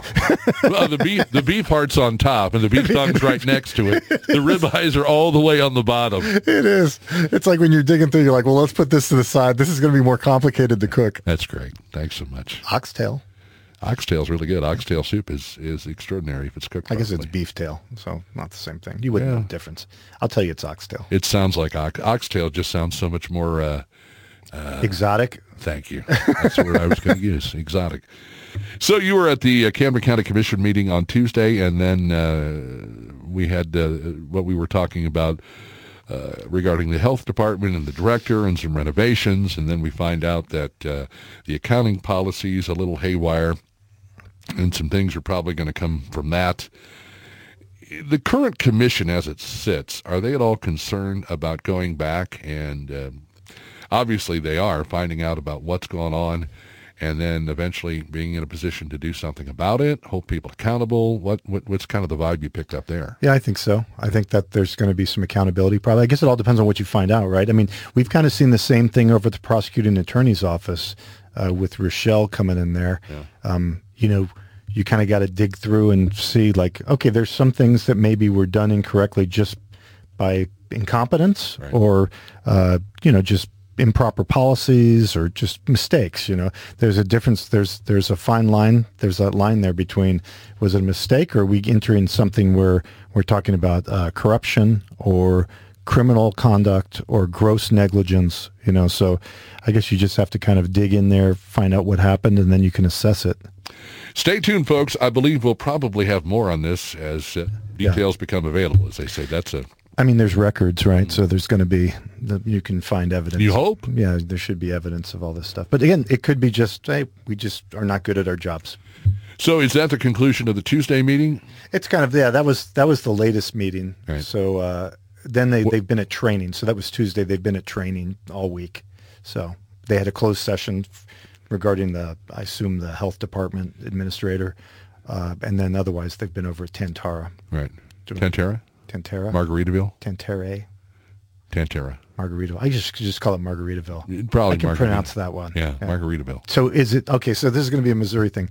Can you say it one more time for me? What is it? Tan-Tar-A. Tan-Tar-A? Uh-huh. Not Tan-Tar-A. No. Is it like when I say Lebanon or Lebanon? Lebanon. Depends on who you're talking to. Well, I mean, it's like Camdenton and Camdenton. Well, it's not Camdenton. I know that. You know that.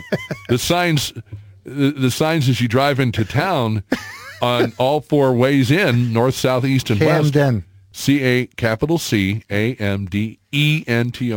But Camdenton. I've heard Camden. I've heard Camdenton. Yeah.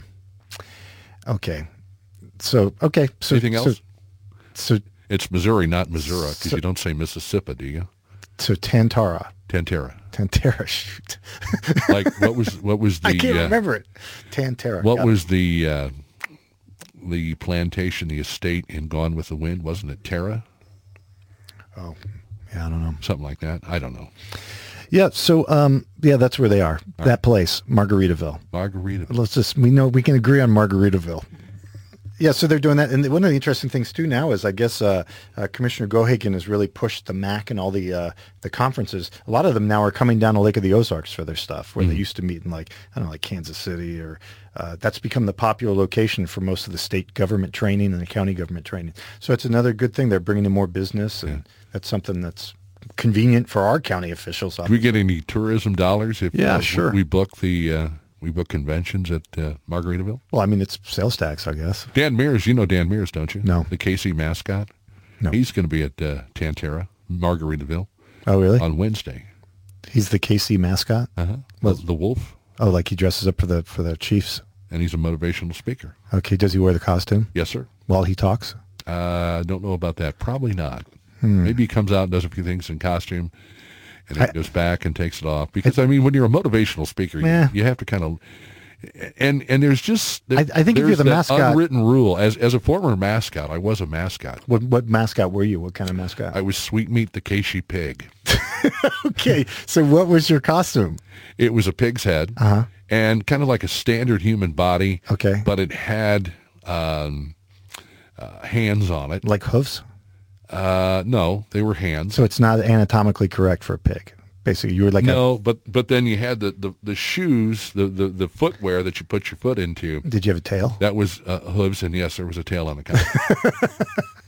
And my very first experience was the St. Patrick's Day parade down on the landing in St. Louis.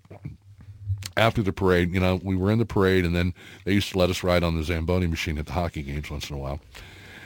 But the girl came up to me and wanted to know, well, I probably shouldn't go into that. Oh, yeah, that's probably for the best. Yeah, that's probably, I will leave that alone. If you're feeling like it's not appropriate, I definitely think we should not talk about it. Yeah. I'm kind of the measuring stick when it comes to appropriate and inappropriate. How was the costume? Did it smell good?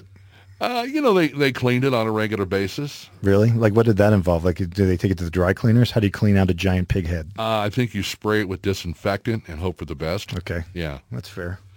I'm trying to find a picture of it. Yeah, I think if you're going to be the mascot and be a motivational speaker, you got to wear the mascot outfit the entire time. You almost have to differentiate between the two. Oh, so yeah, you're right. This is were you on duty versus off duty? Yeah. You don't want to become too into wearing the mascot outfit, like wearing it around the house. Oh, yeah, that's good stuff. Yeah, that's out there. That's my house in St. Louis where I grew up. It's a little disturbing, that outfit. Yeah. Were you wearing like a butcher's robe? What is that? That's part of the, it went over the, they had different costumes for different things. I mean, is it weird that a pig is wearing a butcher costume? It looks like you're wearing like either a doctor's, like you're going to. I would say more like a meat. It looks more like a meat cutter. Right, yeah. That you would see at the grocery store. That's like, no, I think that would be. See, and then I had jeans on, and then it's got the foot. The feet are like the hooves, but then it's got like the three, you know how they have the three finger hands on cartoon characters? Right. Three fingers and a thumb. Wow, nice. You need to put that up on your Facebook page so everybody can see it. I have. Oh, it's up there. I've already done that. It's not up there. Well, I think it might be up there. I think the listeners need to see that. I can't describe that for them well enough. Well, that'll be a good talking. It's almost like an axe murderer type outfit though. Like if you saw that at night, you would run away. Like if you were walking around on a dark street wearing that outfit, I don't think anyone would stop and give you a ride. Interestingly enough, we're talking about this on the National If Pets Had Thumbs Day. There's a day for everyone. This is true. If dogs and cats had thumbs, they'd be able to open more doors. Okay, so literally and figuratively. I'm going to call BS on the whole day thing because that's not even a real day because that's a question. Like you can't have a day that I get that it's like National Dog Appreciation Day, but how can you have a day that says if pets have thumbs? That doesn't seem. I think you can pretty much do whatever you want. I mean, so many holidays are just reasons to drink. It's just I don't know. I think you we could very easily just go down to the liquor store and get a bottle of Jack and some Coke and sit at home and drink Jack and Cokes and get drunk. But what's the point? Let's build a holiday around it so it has some legitimacy, like Valentine's Day, the parade, and even St. Patrick's Day to some degree. There's a lot of drinking that goes on. Let's celebrate March. What can we do in March? St. Patrick's. Does anyone even know what St. Patrick's Day is actually celebrating? I know we get together. It's an Irish event, and I'm an Irish descent, so it's a big deal. But I don't think 89% of the people who are celebrating. St. Patrick was the saint that chased the snakes out of Ireland. Well, there you go. You know that. I bet most Irish people don't know that. Erin Go Bragh. Well, there you go. Págadh Mahone. If you know what that means. You're Irish. Yeah, I know, but Irish Americans are more Irish than the Irish, but they don't know anything about their heritage. It represents leprechauns and green stuff. That's when we put green dye in the beer. That's when we put green dye in the Chicago River. Right.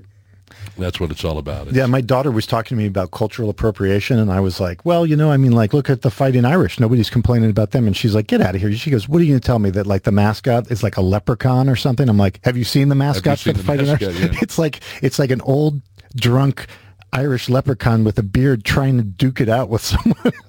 Okay, so a couple other holidays of question. Oh, geez. Today is Canadian Bacon Day. Okay, that's ham. It is also International Irish Whiskey Day. Okay. Proves my point thoroughly. Yeah, that's... It justifies what we were just sitting here talking about. But the thing I like about the Irish Whiskey Day is I get what we're celebrating for that. I mean, there's a direct relation. Like Canadian bacon, no such thing. It's ham. National Anthem Day. That doesn't make any sense either. National Dress in Blue Day, National Cold Cuts Day. This is all on one day? Uh-huh. Right. National Moscow Mule Day. There's no cow in Moscow, just a lot of BS. Yes, so there's it's Irish Whiskey Day and Moscow Mule Day. Uh-huh. Wow. You know what a Moscow Mule is? Sure. It's a drink. Absolutely. Yeah. A little ginger in there. It's good stuff. Some ginger beer. Uh-huh.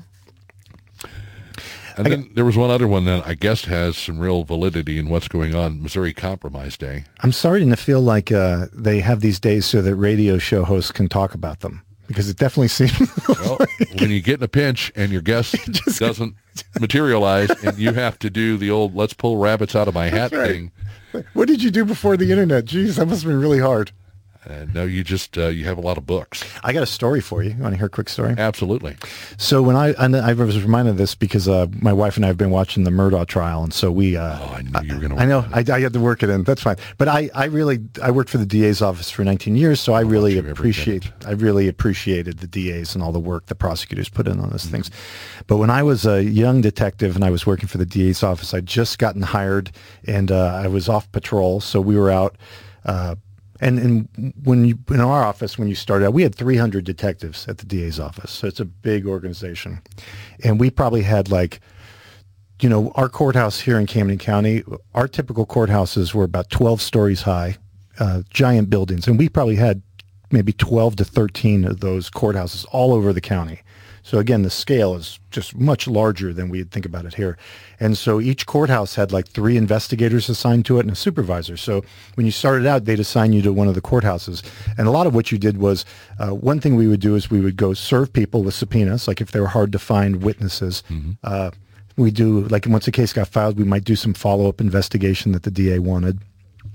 So, so generally what they'd do is they'd mail out subpoenas to everybody, and if people didn't respond or they thought someone was going to be hard to serve, they would assign those subpoenas to the investigators, and we would have to go out and find these people and personally serve them to make sure they would come to court.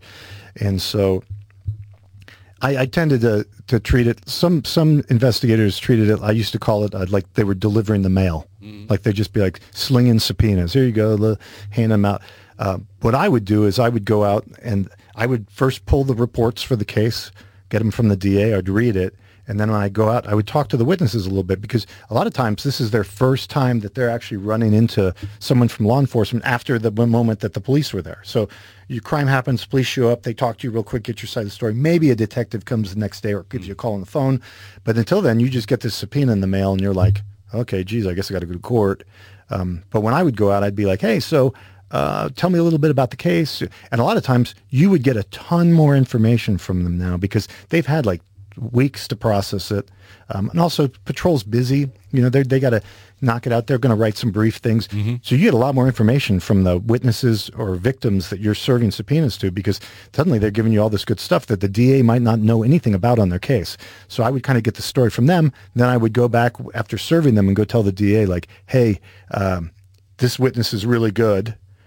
They told me all this stuff, or this victim's going to be a really good victim for you. You know, they're going to show up. They really want to prosecute, that kind of stuff. Try to give them some intel, because the DA is usually just seeing something on a piece of paper that says this name. They have no idea who the person is. So I worked out of San Fernando court, and a friend of mine who was also new worked out of Pasadena court. So because our courthouses areas were adjacent, a lot of times we would go out together and serve these subpoenas, because it is dangerous. Los Angeles County is not a safe place in a lot of areas. Mm-hmm. So we'd partner up and we would just go do our things and go out and do our hits, deliver our subpoenas, talk to witnesses, stuff like that. So I get to a house and I'm looking for a witness, but I really didn't think he was going to be there. A lot of times we'll do something called due diligence. If the person's already testified in prelim and we do everything we can to find them and we can't find them, they'll actually enter their testimony from the prelim into evidence at the trial. So we just have to prove that we did a lot of due diligence to try to find this person, whether to locate him. So I didn't think he was going to be there. I was really just hitting the address to try to see if he was maybe not there so I could scratch it off my list. Turns out the guy's there. We start talking, and not only is he telling me like about the case, he's actually starting to make it more sound like he's a suspect also. And he's giving me like this really good information. I think it was like a burglary case. Mm-hmm. He's starting to give me information where he's actually involved in the crime a little bit, and we're inside his house. So I'm like suddenly realize this guy's kind of confessing a lot of information to me, and I don't have my recorder on me. And this was just when recorders were starting to become like a thing where we'd have them. And we didn't have phones that could record back then. So I kind of go back to where my partner is in the hallway, and I'm kind of keeping an eye on the guy sitting at like his dining room table.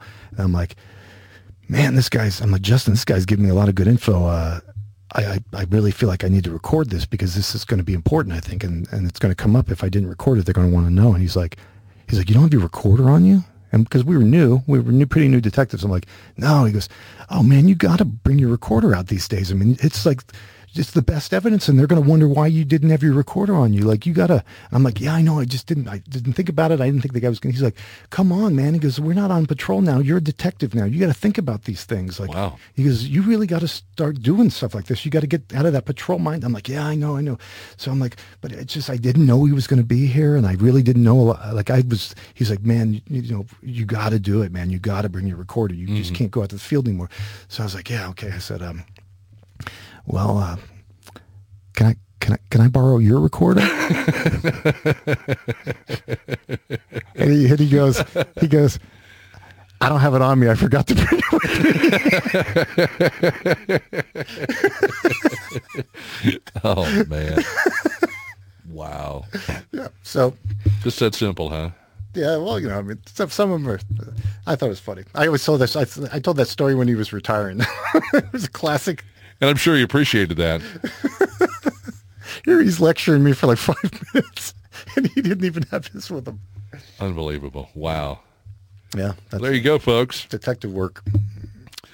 Doing it up and doing it upright. That's what it's essentially all about. Apparently, Dave Maupin will not be here with us next week. And that's okay, because he needs a break. You know what? I need a break. Where are you going? Can I go along? I'll ride shotgun. Is it groceries or something? Is it a doctor? Yeah, I don't think you'll enjoy it. You think they'll sedate you, and you'll need somebody to drive you and drop you off and then pick you up and get you home? You're just trying to get to my freezer. I know how this works. I don't have any. You'll bring me home, and I'll look, and my freezer's open. I'm missing 2 ribeyes out of that thing. 2? If you're sedated, buddy, I'm going for the gusto. Well, whatever it is, we wish you the best, sir, whatever kind of an appointment you have to go to. Hopefully there's no turnaround and you hear the snap of a rubber glove. I don't think they do that anymore. Have a great weekend, and thank you for tuning in. We're back in your ears Monday morning at 8 a.m. right here on 89.3 KEYK, Osage Beach, Missouri. Great to